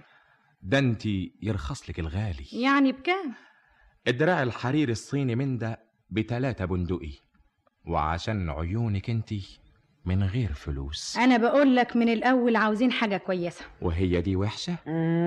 والحرير ده ماله؟ لا إذا كان عندك حاجة أحسن وأغلى هتهن على طول. طب اسمعي يا ست ياسمين. أنا عندي حتة حرير تنيسي ما شافتش زيها العين. كانت منسوجة في مصر البنت فرعون وعرفت أخلصها منهم زي الشعرة من العجين عشان أقدمها لبنت سلطان سيسين. فرجها لي. بس تمنها غالي يا ست ياسمين. بقول لك فرجها لي. حاضر يا ست ياسمين. حالا. ما تخليش الراجل ده يندهلي باسمي كده. والنبي إنه جدع أمير وكمان جماله ملوش نظير. إحنا جايين نتفرج على التاجر ولا نتفرج على الحرير؟ الجدع بتاكي على بنت السلطان ومش عاجبك كمان؟ اسمع عم أقولك يا ام العجوز إن ما كانش. أديني جيت يا ست ياسمين. برضه ياسمين. ما تدققيش. شوفي النسيج المصري الأصيل اللي ملوش مثيل للجميل اللي ملوش مثيل. يا سلام. إيه ده كله؟ نسجوها الكهان في تنيس عشان الأميرة نختريس. قعدوا ينسجوا فيها خمس سنين. ما عرفتش أجيبها إلا بعد طلوع العين عشان بنت سلطان سيسين. شوفيها على صدرك. تخيليها على جسمك.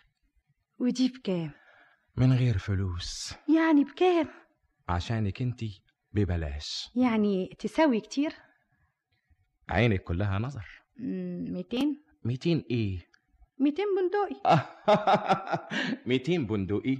طب دي فيها سلوك دهب تقلها 500 مجر. ياه يعني ألف بندقي؟ ده تمن الدهب اللي فيها بس. يعني هي كلها كده تبقى بكام؟ التوب ده يا ست الحسن والجمال ما يتقدرش بمال. تمنه غالي ورخيص. إحنا هنشعر. قول لي تمنه كم مرة واحدة؟ خلينا ننتهي. تمنه رخيص وغالي. رخيص عندك وغالي عندي. مانيش فاهمة. حاجة عندي غالية وعظيمة وعندك أنت ملهاش قيمة. إيه هي؟ قبلة. قبلة واحدة. أنا أنا مش هأخذك على الكلمة دي. ترضى تبيع التوب ب 2000 بندقي لما تديني عشر تلاف تاخد 5000 انت عارفة التمن. قوم يا أم العجوزة. طيب بس استني كلميني. أنا عاوزك بس تسمعيني. يا ست ياسمين يا ست ياسمين يا ست ياسمين.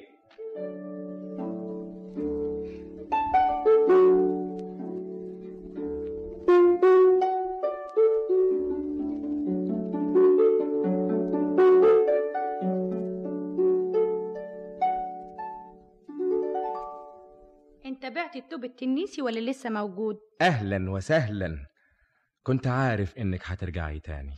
طب يلا لف التوب. اتفضلي. اتفضلي يما العجوز. اقعدي يا ست ياسمين الحكاية ما تستاهلش. إحنا تعبنا لف. فين التوب الحرير؟ تحت أمرك توب الحرير. أهو. أنا لففهولك في بؤجة كشمير. اتفضل. اديله يا أم العجوزة خلي يما العجوز. هو أنا ببيعه بفلوس. أنت يا راجل مش قلت عشر تلاف أنا بقول لما تديني عشر تلاف أمال عاوز إيه؟ يا ست ياسمين. وبعدين؟ أرجوكي أرجوكي. اسمعي كلامي للآخر وأنت حرة. ما تزعليش مني. دي حاجة غصب عني. ربنا خلق القمر عشان نتمتع بنوره. ربنا خلق البستان عشان نفرح بزهوره الزهرة بتزكي عن جمالها بريحتها. القمر بيزكي عن حسنه بنوره. أنا أنا مش عاوز حاجة يا ياسمين. أنا عاوز أشهد لربنا بالجمال وأبصم بشفايفي على خدك. حرام يا ياسمين حرام. ياسمين ردي عليا ردي لي روحي. يا أختي الجدع قطع قلبي. أنا أنا حلفانة يا أم العجوز هو أنت يا بنتي كنت ملتي أنت ليه مش مصدقاني؟ ده الحب الروحاني. انت ما انتش فاهمة معنى القبلة. طب اديله تمن الحرير قبله قلتلك الحرير ببلاش. إن ما كنتش تاخد تمنها مش هناخدها. وليه بس؟ عشان كمان ما يبقاش للقبلة معنى تاني. اديله يا أم العجوز. اتفضل. ادي عشر اكياس ملكوش حق. ما توزنهم. هو أنا شاكك في ذمتكم. معاك عشر تلاف بندقي. وادي البدلة الحرير. في بؤجة كشمير. زكي بقى عن جمالك واديها لي من فوق خالك. أنا أنا أنا خايفة يا أم العجوز. أصلها عاطية عهد ويمين. القبلة عمرها قد إيه يا ياسمين؟ لحظة لحظتين. طيب من خدي. من خدك. ومن فوق اليشم ومن فوق اللي يشمك هاتي قطع لحم خداه قطع لحم خداه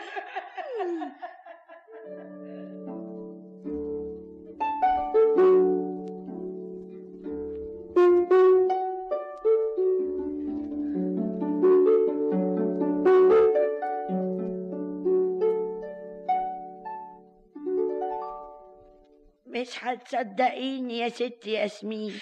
جبتيها يا العجوز؟ أنا يا بنتي نزلت السوق. قولي لي أول جبتيها ولا ما جبتهاش؟ ما جبتهاش. ما جبتهاش ليه؟ ما رضاش. أنا يا بنتي ما لقيتوش. طيب ليه ما استنيتوش ما لقيتش الدكان. ما لقيتيش الدكان يعني إيه؟ بقول لك مش هتصدقيني. أنا رحت من هنا ما لقيتش الدكان. لقيت مكانه خرابة بقالها زمان. وليه ما سألتيش؟ سألت الناس بقوا يضحكوا عليا. يعني راحت اللولية. مش كفاية إنه قطع لي خدي خطف اللولية من صدري. أقول إيه لرمش العين؟ البكا ما يفتش يا ست ياسمين. أروح فين؟ أجي منين؟ أقول له إيه لما يسألني عن اللولية اللي كانت في صدري؟ أقول له إيه لما يسألني عن الجرح اللي في خدي؟ أقول له إيه لما يسألني عن يميني وعهدي صبر يا بنتي. أنت اللي غلطانة. لو كنا خدنا العبيد معانا ما كانش حصل من ده حاجة. لو كنا خدنا العبيد معانا كانوا فاتنوا علينا. الجرح اللي في خدي هو اللي هيفتن علينا واللولية اللي طارت من إيدينا دبريني يا اما العجوزة. أقول إيه اللي رمش العين؟ التدابير لله يا ياسمين. أقول له على اللولية راحت فين؟ والجرح اللي في خدي ده من إيه؟ أيوه. بدك تقولي له إيه؟ أقول له إيه؟ انت تقولي له. ياسمين ياسمين. يا, يا, يا خبر. ده ده سيدي جه. نامي نامي انت قاعدة جنبك اليمين. ياسمين. انت فين يا ياسمين؟ ياسمين. ياسمين. آه هو دخل رمش العين على زوجته. فرآها نائمة في حجرته. والعجوز أمامها تغطي جسمها فتقدم منها ليسأل عنها. ومد يده إلى الغطاء فإذا مولاي. وهنا أدرك شهرزاد الصباح فسكتت عن الكلام المباح. وبهذا تنتهي الحلقة الثامنة والثلاثون بعد المئة من ليالي ألف ليلة يكتبها طاهر أبو فاشا ويخرجها محمد كانت الحلقة شعبان. التاسعة والثلاثون بعد المئة. وفيها الليلة التالية. اتخذ شهريار الملك مجلس الليلة الماضية. وأقبلت شهرزاد في نفس الميعاد فتقدمت إليه وسلمت عليه وجعلت تقص عليه ما وقع وتصل من الحديث ما انقطع.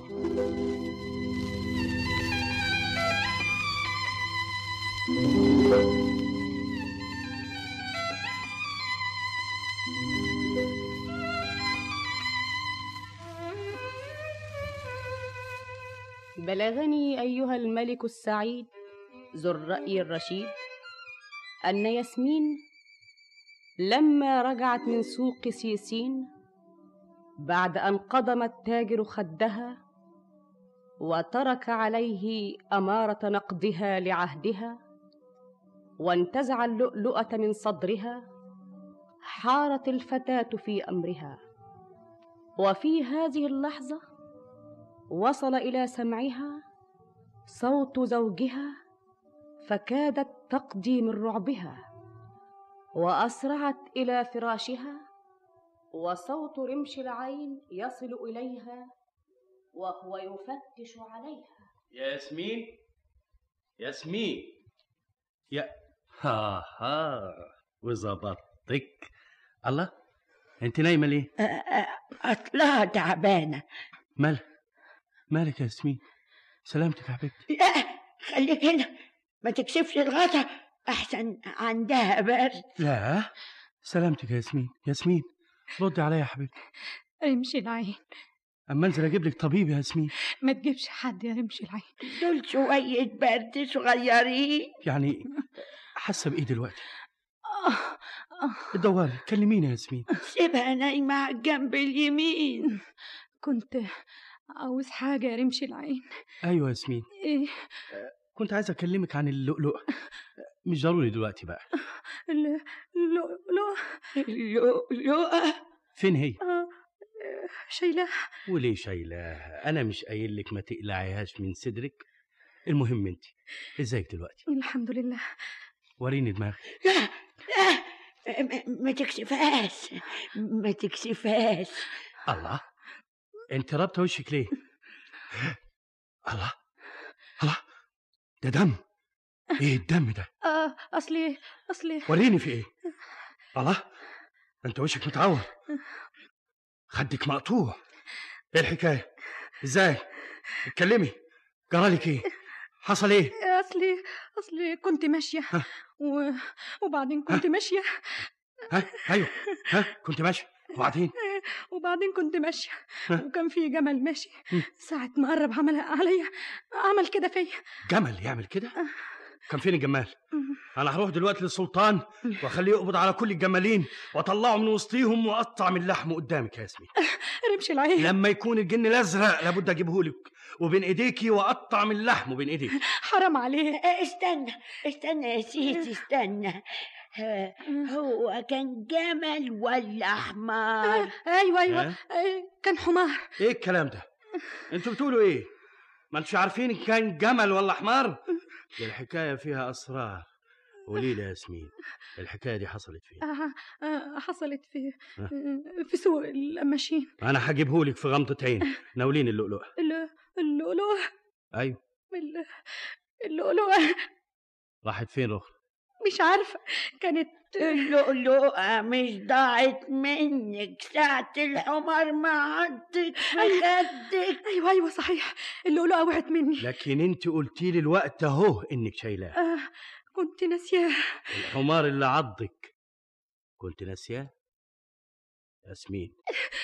رمش العين. قولي لي اللي حصل إيه. اللي, اللي قلت لك عليه. انت عارفة اللؤلؤة دي منين؟ وأصلها بتاعت مين؟ قولي لي. وديتيها فين؟ اديتيها لمين؟ أنا ما اديتهاش لحد. يعني مش عايزة تقولي لي؟ طيب مين اللي عمل في خدك كده؟ انطقي.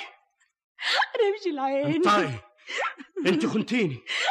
خنتيني يا خاينه فين عهدك وفين يمين على كل حال انت كنت غالية ورخصتي وصارت دموع فيكي. حاجة واحدة عايزة منك دلوقتي أهو حالا! تدليني عليه. اللي هو مين؟ اللي بتحبيه. أنا ما بحبش حد. أمال فين اللي اديتيه اللؤلؤة؟ مين اللي عمل في خدك كده؟ ما أعرفوش. يعني بتداري عليه. قولي لي اسمه ما أعرفش اسمه. طب فين مكانه. كان كان له دكان. كان؟ وراح فين؟ أنا أنا بعتمه لعجوز عشان تفتش عليه. ما لقيتوش. فين عجوز النحس انطقي انطقي. انطقي. ما- لقيتوش. ما طيب لقيتوش. طيب ليه ما استنيتوهوش؟ ما لقيتش الدكان في مكانه. كمان؟ لا صاحب الدكان ولا الدكان. أنا عارفة إنكم مش هتصدقوني. لا نصدقك. ما نصدقكيش إزاي؟ ما هي الدكاكين بتتحرك ليمدي. أنا هخليكي تنطاي أنت وهي. مسرور! مسرور! هاتوا السلاسل والحديد وأيدوا ياسمين. وارموها تحت في الجريين وانت تعالي معايا. أنا لابد أجيب حبيبها وأقتلها قدام وأقتله قدامها وأطلع اللؤلؤة من عينه ومن عينها. thank you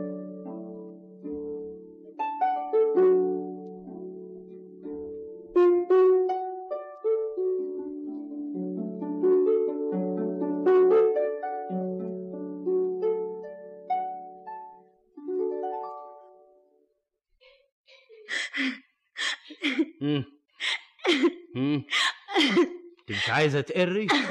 ها؟ أنا قلت لك الحقيقة كلها. ها الدكان اللي طار من مكانه ها؟ ها؟ اديها.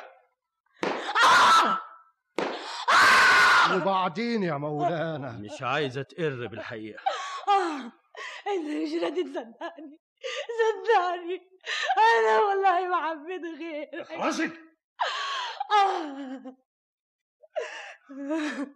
اسالوا العجوزة. العجوزة ها؟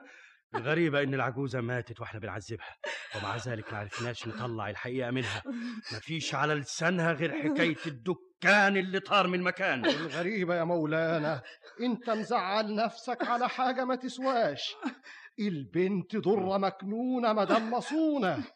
إذا رخصت نفسها ما تسواش البكا عليها. اعتقها يا مولانا كفاية اللي بيها.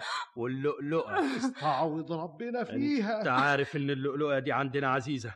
إحنا وارثينها عن سابع جد. على كل حال بكرة تلاقيها.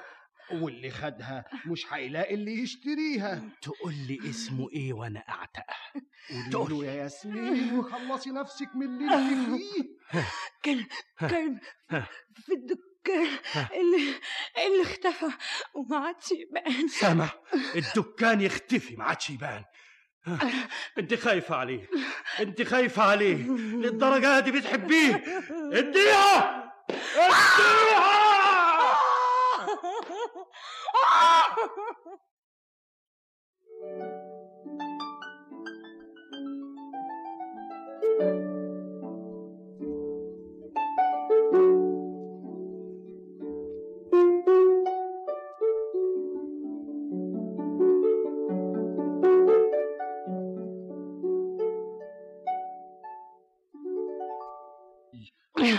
يا رب انت عالم بعلتي. وانت لوحدك اللي تقدر تزهر براءتي اسمع يا ابني. إذا كنت هتقتلها اقتلني. عشان خاطرك بس يا عمي. يا مسرور!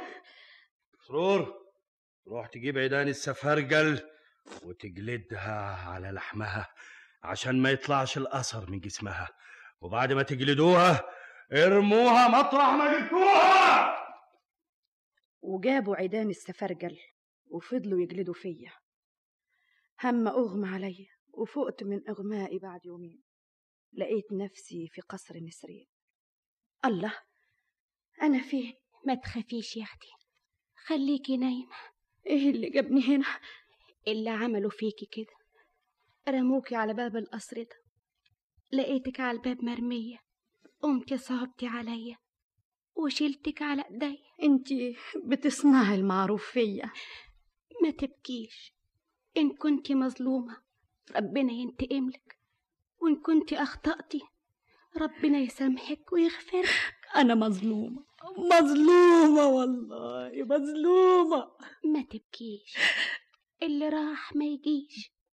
إنتي مجروحة وأنا مجروحة زيك. حطي همك على همي. والدموع تجمعنا. والليل يلوعنا. أنا ماليش حد. وأنا ماليش حد. ملكيش قرايب. الهموم والمصايب. بين الليل والنهار عجايب. يا حبيبتي. انتي أختي. وانتي أختي. ما تسيبينيش لوحدي. انتي عرفتي أنا مين وحكايتي إيه. انتي لسه تعبانة. خليكي مرتاحة. إما تبقي تقدري. طيب احكي لي انت حكايتك و... وقولي لي روايتك. أحكي لك يا اسمي اسمي ياسمين. وأنا اسمي نسرين. ياسمين ونسرين. مش ملاحظة إنهم موفقين؟ قولي لي حكايتك يا نسرين. اقولك وحد الله. لا إله إلا الله. وحكت كل منهما حكايتها وقصت على الأخرى قصتها والتقت الفتاتان وجمعتهما الأشجان وظلت نسرين تعالج ياسمين وتستحضر لها الكهان والعطارين هؤلاء بالتمائم وهؤلاء بالعطور حتى مرت أربعة شهور وتماثلت للشفاء ياسمين.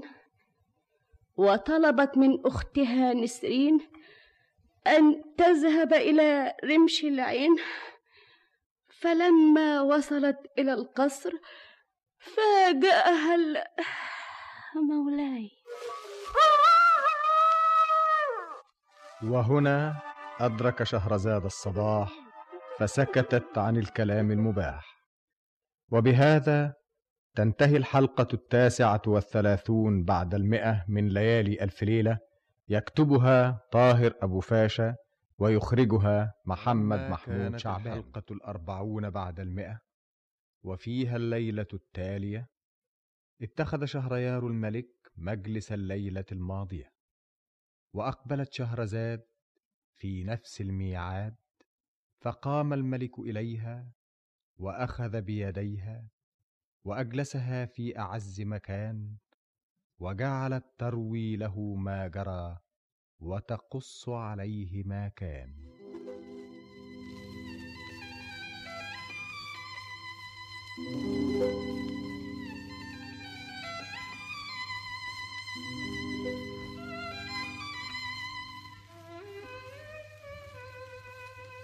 بلغني أيها الملك السعيد ذو الرأي الرشيد أن الفتاة ياسمين ظلت تحكي لسلطان سيسين وتقص عليه ما جرى لها في بيت زوجها وكيف قضم التاجر خدها وانتزع اللؤلؤة من صدرها وتركها تحمل علامة وزرها بعد أن خدعها بمعسول كلامه ونظر إلى طعام غير طعامه.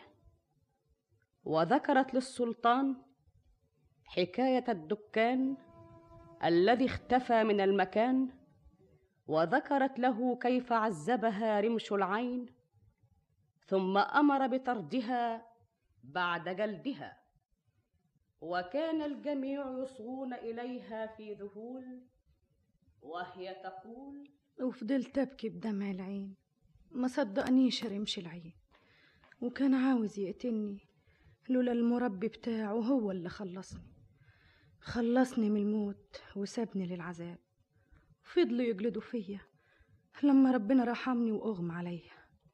وشالوني من إيديا ورجليا. وعلى باب قصر نسرين رموني.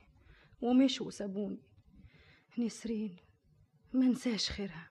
ربنا يسترها. عطفت عليا نسرين. وقلبت عليا الكهان والعطارين. لما ربنا حن عليا وقدرت أصلب رجليا لحد الليلة اللي اجتمعنا فيها الشيال والصعاليك التلاتة والوزير وانت يا مولانا في هيئة تجار مش انجهار هذه حكايتي وهذه روايتي. يا سلام. مسكينة ياسمين. مكتوب على الجبين. إنما مين رمش العين؟ يا ريتني كنت أعرف مين. زي ما يكون قابلني في المنام ولا شوفته في الأحلام. حاجة غريبة. ورمش العين يعرفني منين؟ ما أعرفش يعرفك منين. كان تملي يقول لي أنا قلت للسلطان والسلطان قال لي. يعني يعرفني؟ هو كان كده مفهمني. مين رمش العين يا وزير؟ مفيش حد يا مولانا نعرفه اسمه رمش العين. ما سابلكيش علامة؟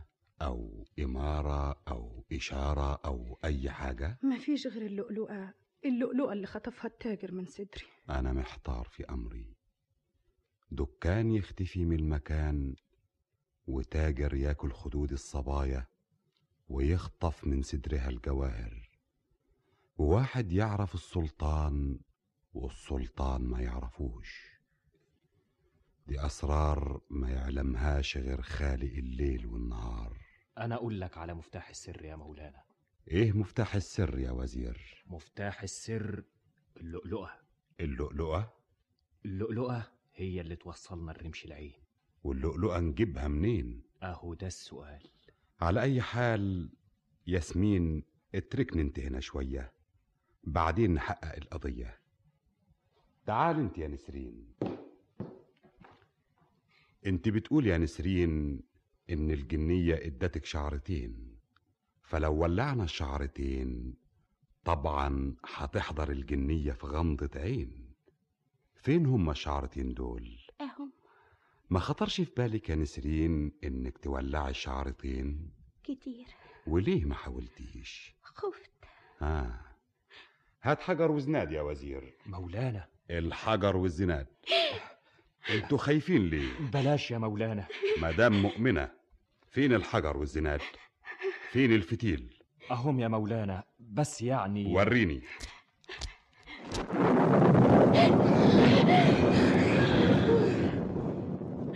السلام على عباد الله المؤمنين بسم الله الرحمن الرحيم وعلى المؤمنين السلام نسرين والكلبتين الأختين وسلطان سيسين نسرين أنت عارفة أنا جايالك منين؟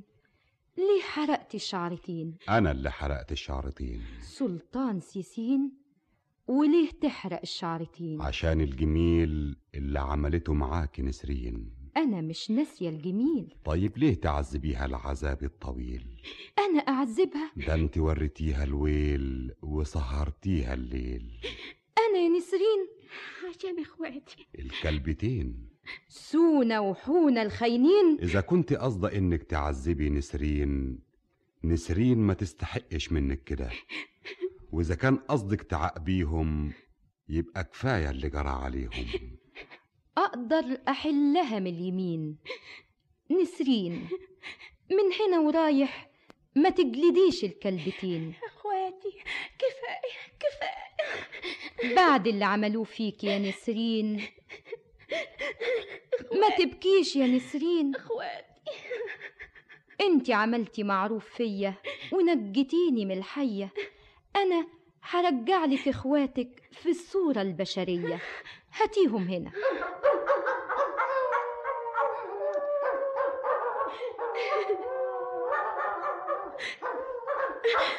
سونا وحونا بحق الاسم المنقوش. على خاتم سليمان وبقوة الواحد الديان. اخرجوا من صورة الكلاب إلى صورة الإنسان. من الصورة الكلبية إلى الصورة الإنسية. إنسية. إنسية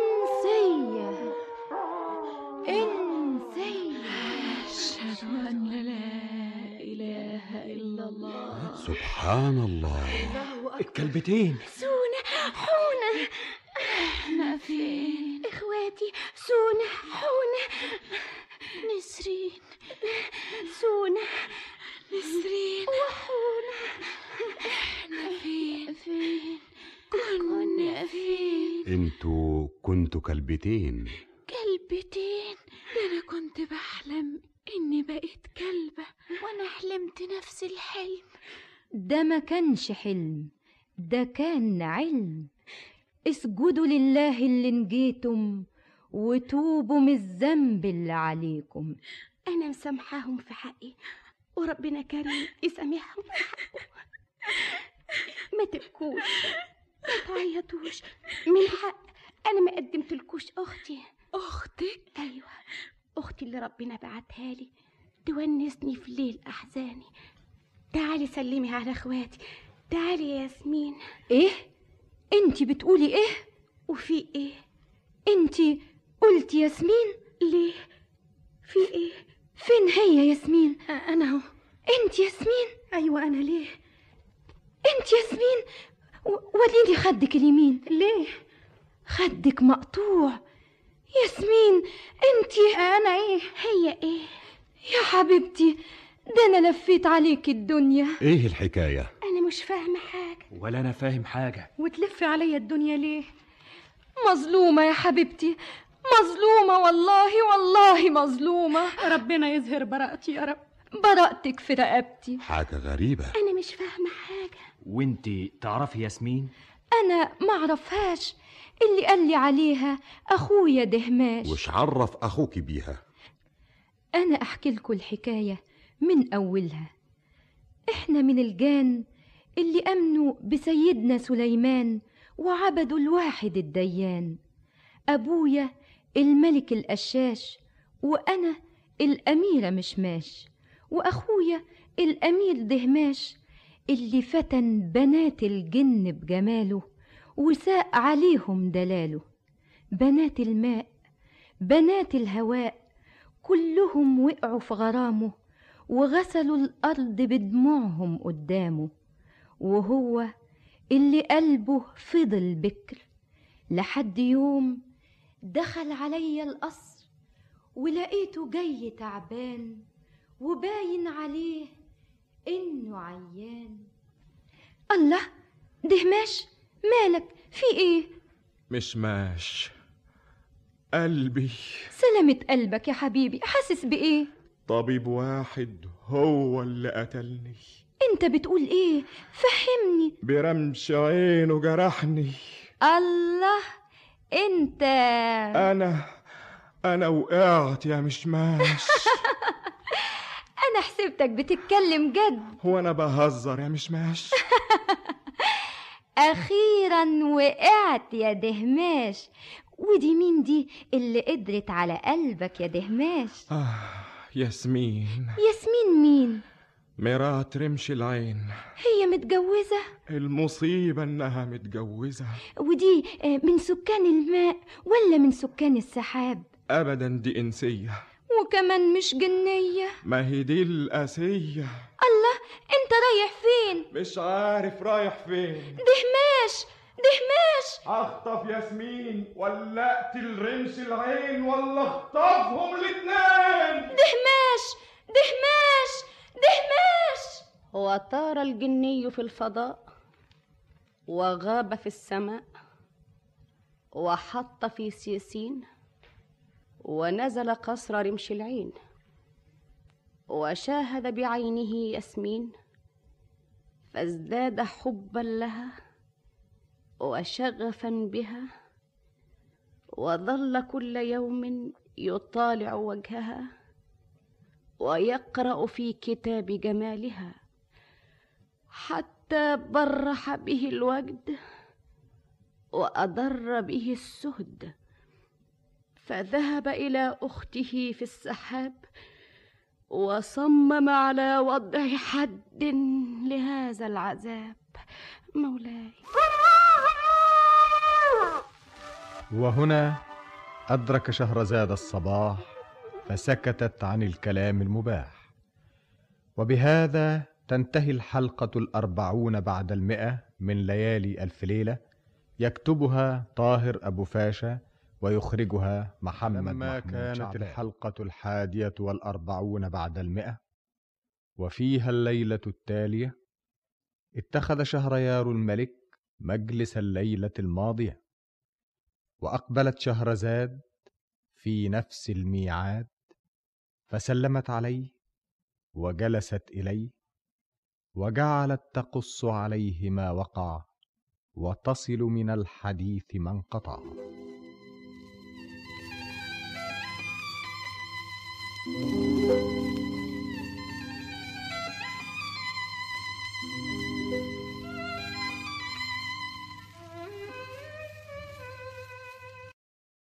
أيها الملك السعيد بلغ ذو الرأي الرشيد. أن الأمير دهماش ابن الملك القشاش ظل يطير كل يوم إلى سيسين وينزل على قصر ياسمين. وقد برح به هواه فيراها من حيث لا تراه.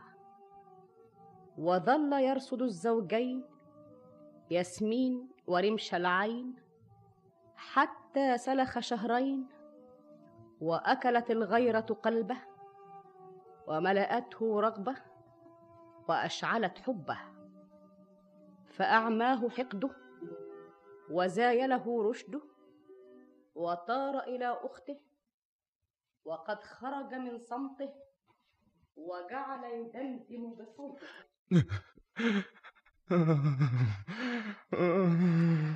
دهماش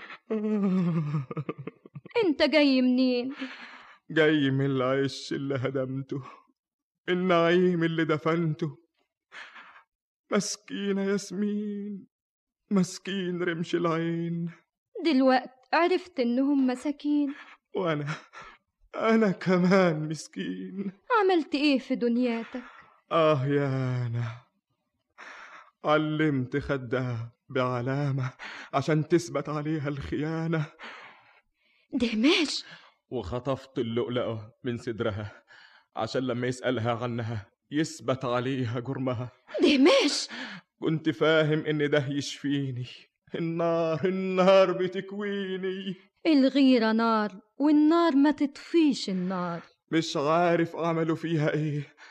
قتلوها ولا سابوها؟ فين مكانهم؟ دلني عليه. مكانهم؟ القصر ما عدلوش وجود. إزاي؟ رحت هناك لقيته مهدود.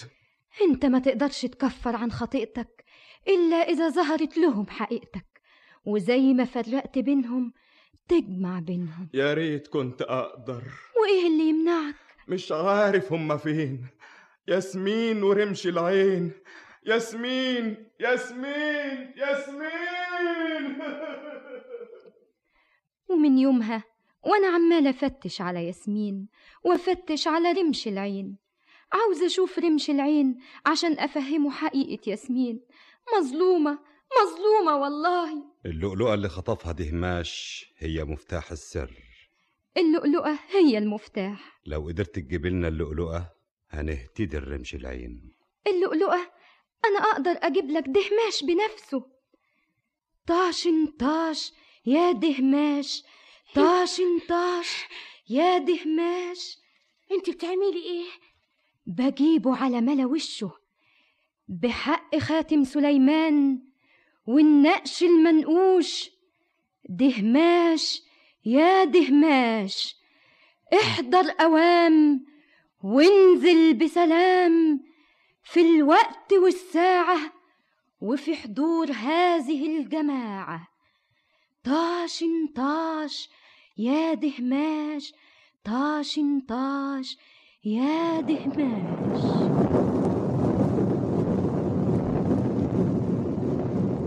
مين أقسم عليا خلاني سبت اللي في ايديا الله ده التاجر الندل الندل الله ياسمين. التاجر؟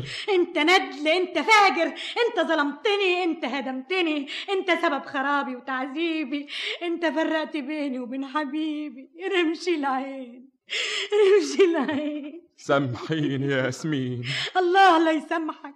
أنا ذنبي في رقبتك طولي بالك يا ياسمين. دهماش مش ماش. تقدر تصالح ربك وتكفر عن ذنبك. يا ريتني أقدر أكفر يا ياسمين.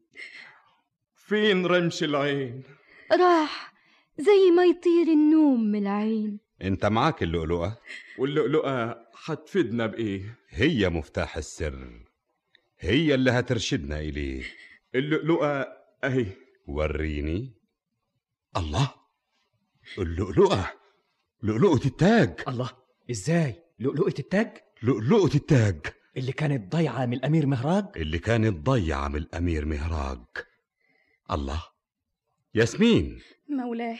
تعالي هنا يا ياسمين قوليلي رمش العين ده طويل ولا قصير؟ طويل. أسمر؟ أسمر. وفيه على خده الشمال علامة؟ أيوة شامة. الله مولانا. هاتوا الأمير مهراج. الأمير مهراج.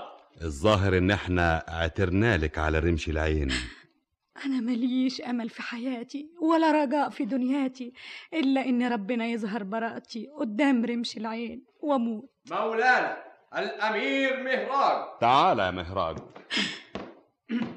رمش العين رمش العين. رمش العين. انت بعت لي يا والدي. رمش العين. رمش العين. دي بتنده لمين؟ بتكلم مين؟ بتندهلك انت. رمش العين. لكن أنا اسمي مهراج مش رمش العين. ما تتجاهلش ياسمين. انت ظلمتها يا مهراج. أنا ما اعرفهاش. أنا مظلومة يا رمش العين مظلومة. أنت على خدك علامة جريمتك. تتكلمي عن إيه؟ اللؤلؤة فين؟ اللؤلؤة أهي يا مهراج. اللؤلؤة؟ كانت فين؟ كانت معايا. أنت مين؟ أنا النار اللي أكلت بعضها. أنا الحقد اللي جرح خدها. أنت. أنا أنت اللي كانت بتحبك ياسمين أنا اللي كنت بحبها. وأنا حرقت قلبها وهي إيه ذنبها؟ هي ما حبتوش هو اللي حبها. المية لما تتعكر الواحد بيرميها ما يسألش إن كان الحق لها ولا عليها. إنما يا ابني دي غير دي. ياسمين ما ملش قلبها ولا تغير حبها. إيش عرفني؟ ربنا هو اللي يعلم بحالتي وهو اللي يظهر لك براءتي. اسمع يا أمير أنا ذنبي كبير وأنا عاوز أتحلل من ذنبي.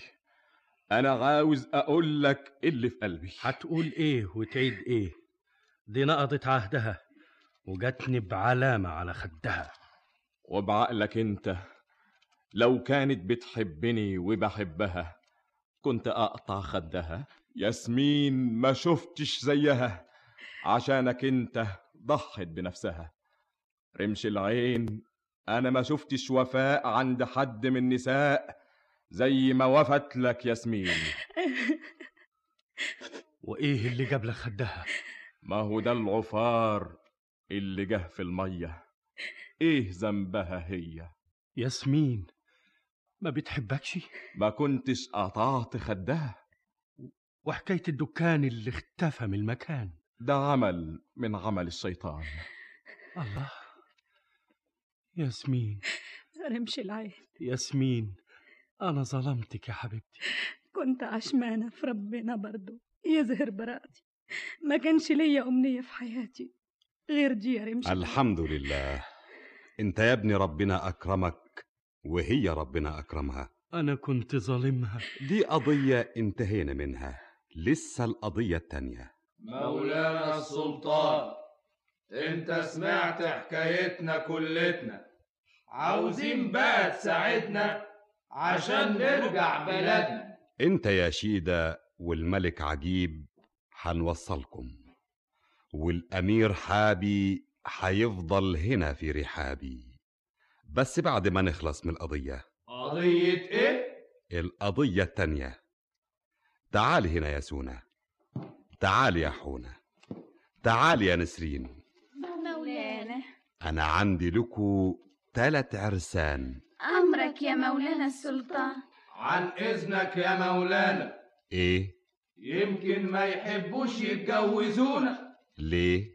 عشان شكلنا ده وعينينا إحنا ما نبصش لشكلكم. إحنا نبص لحقيقتكم. أنا مش قدامي الصعلوك الأولاني. أنا قدامي الأمير حابي وأنا مش قدامي الصعلوك التاني.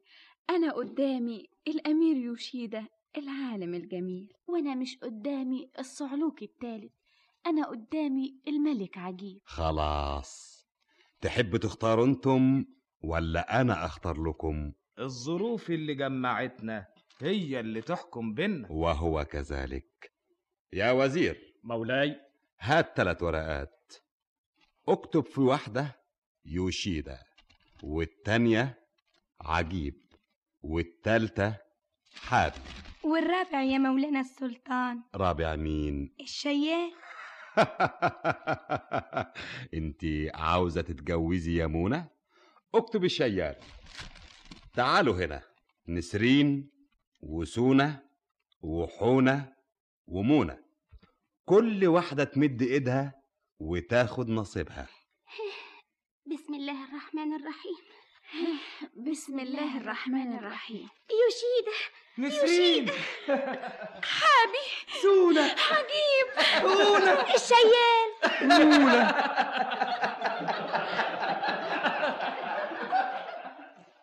وأقيمت الأفراح والليالي الملاح وسافر من سافر وأقام من أقام وطابت لهم الأيام. حتى أدركهم هادم اللذات ومفرق الجماعات. فسبحان الحي الذي لا يموت ومن بيده الملك والملكوت. وهنا أدرك شهرزاد الصباح فسكتت عن الكلام المباح. وبهذا تنتهي الحلقة الحادية والأربعون بعد المئة من ليالي ألف ليلة. يكتبها طاهر أبو فاشا ويخرجها محمد محمود شعبان.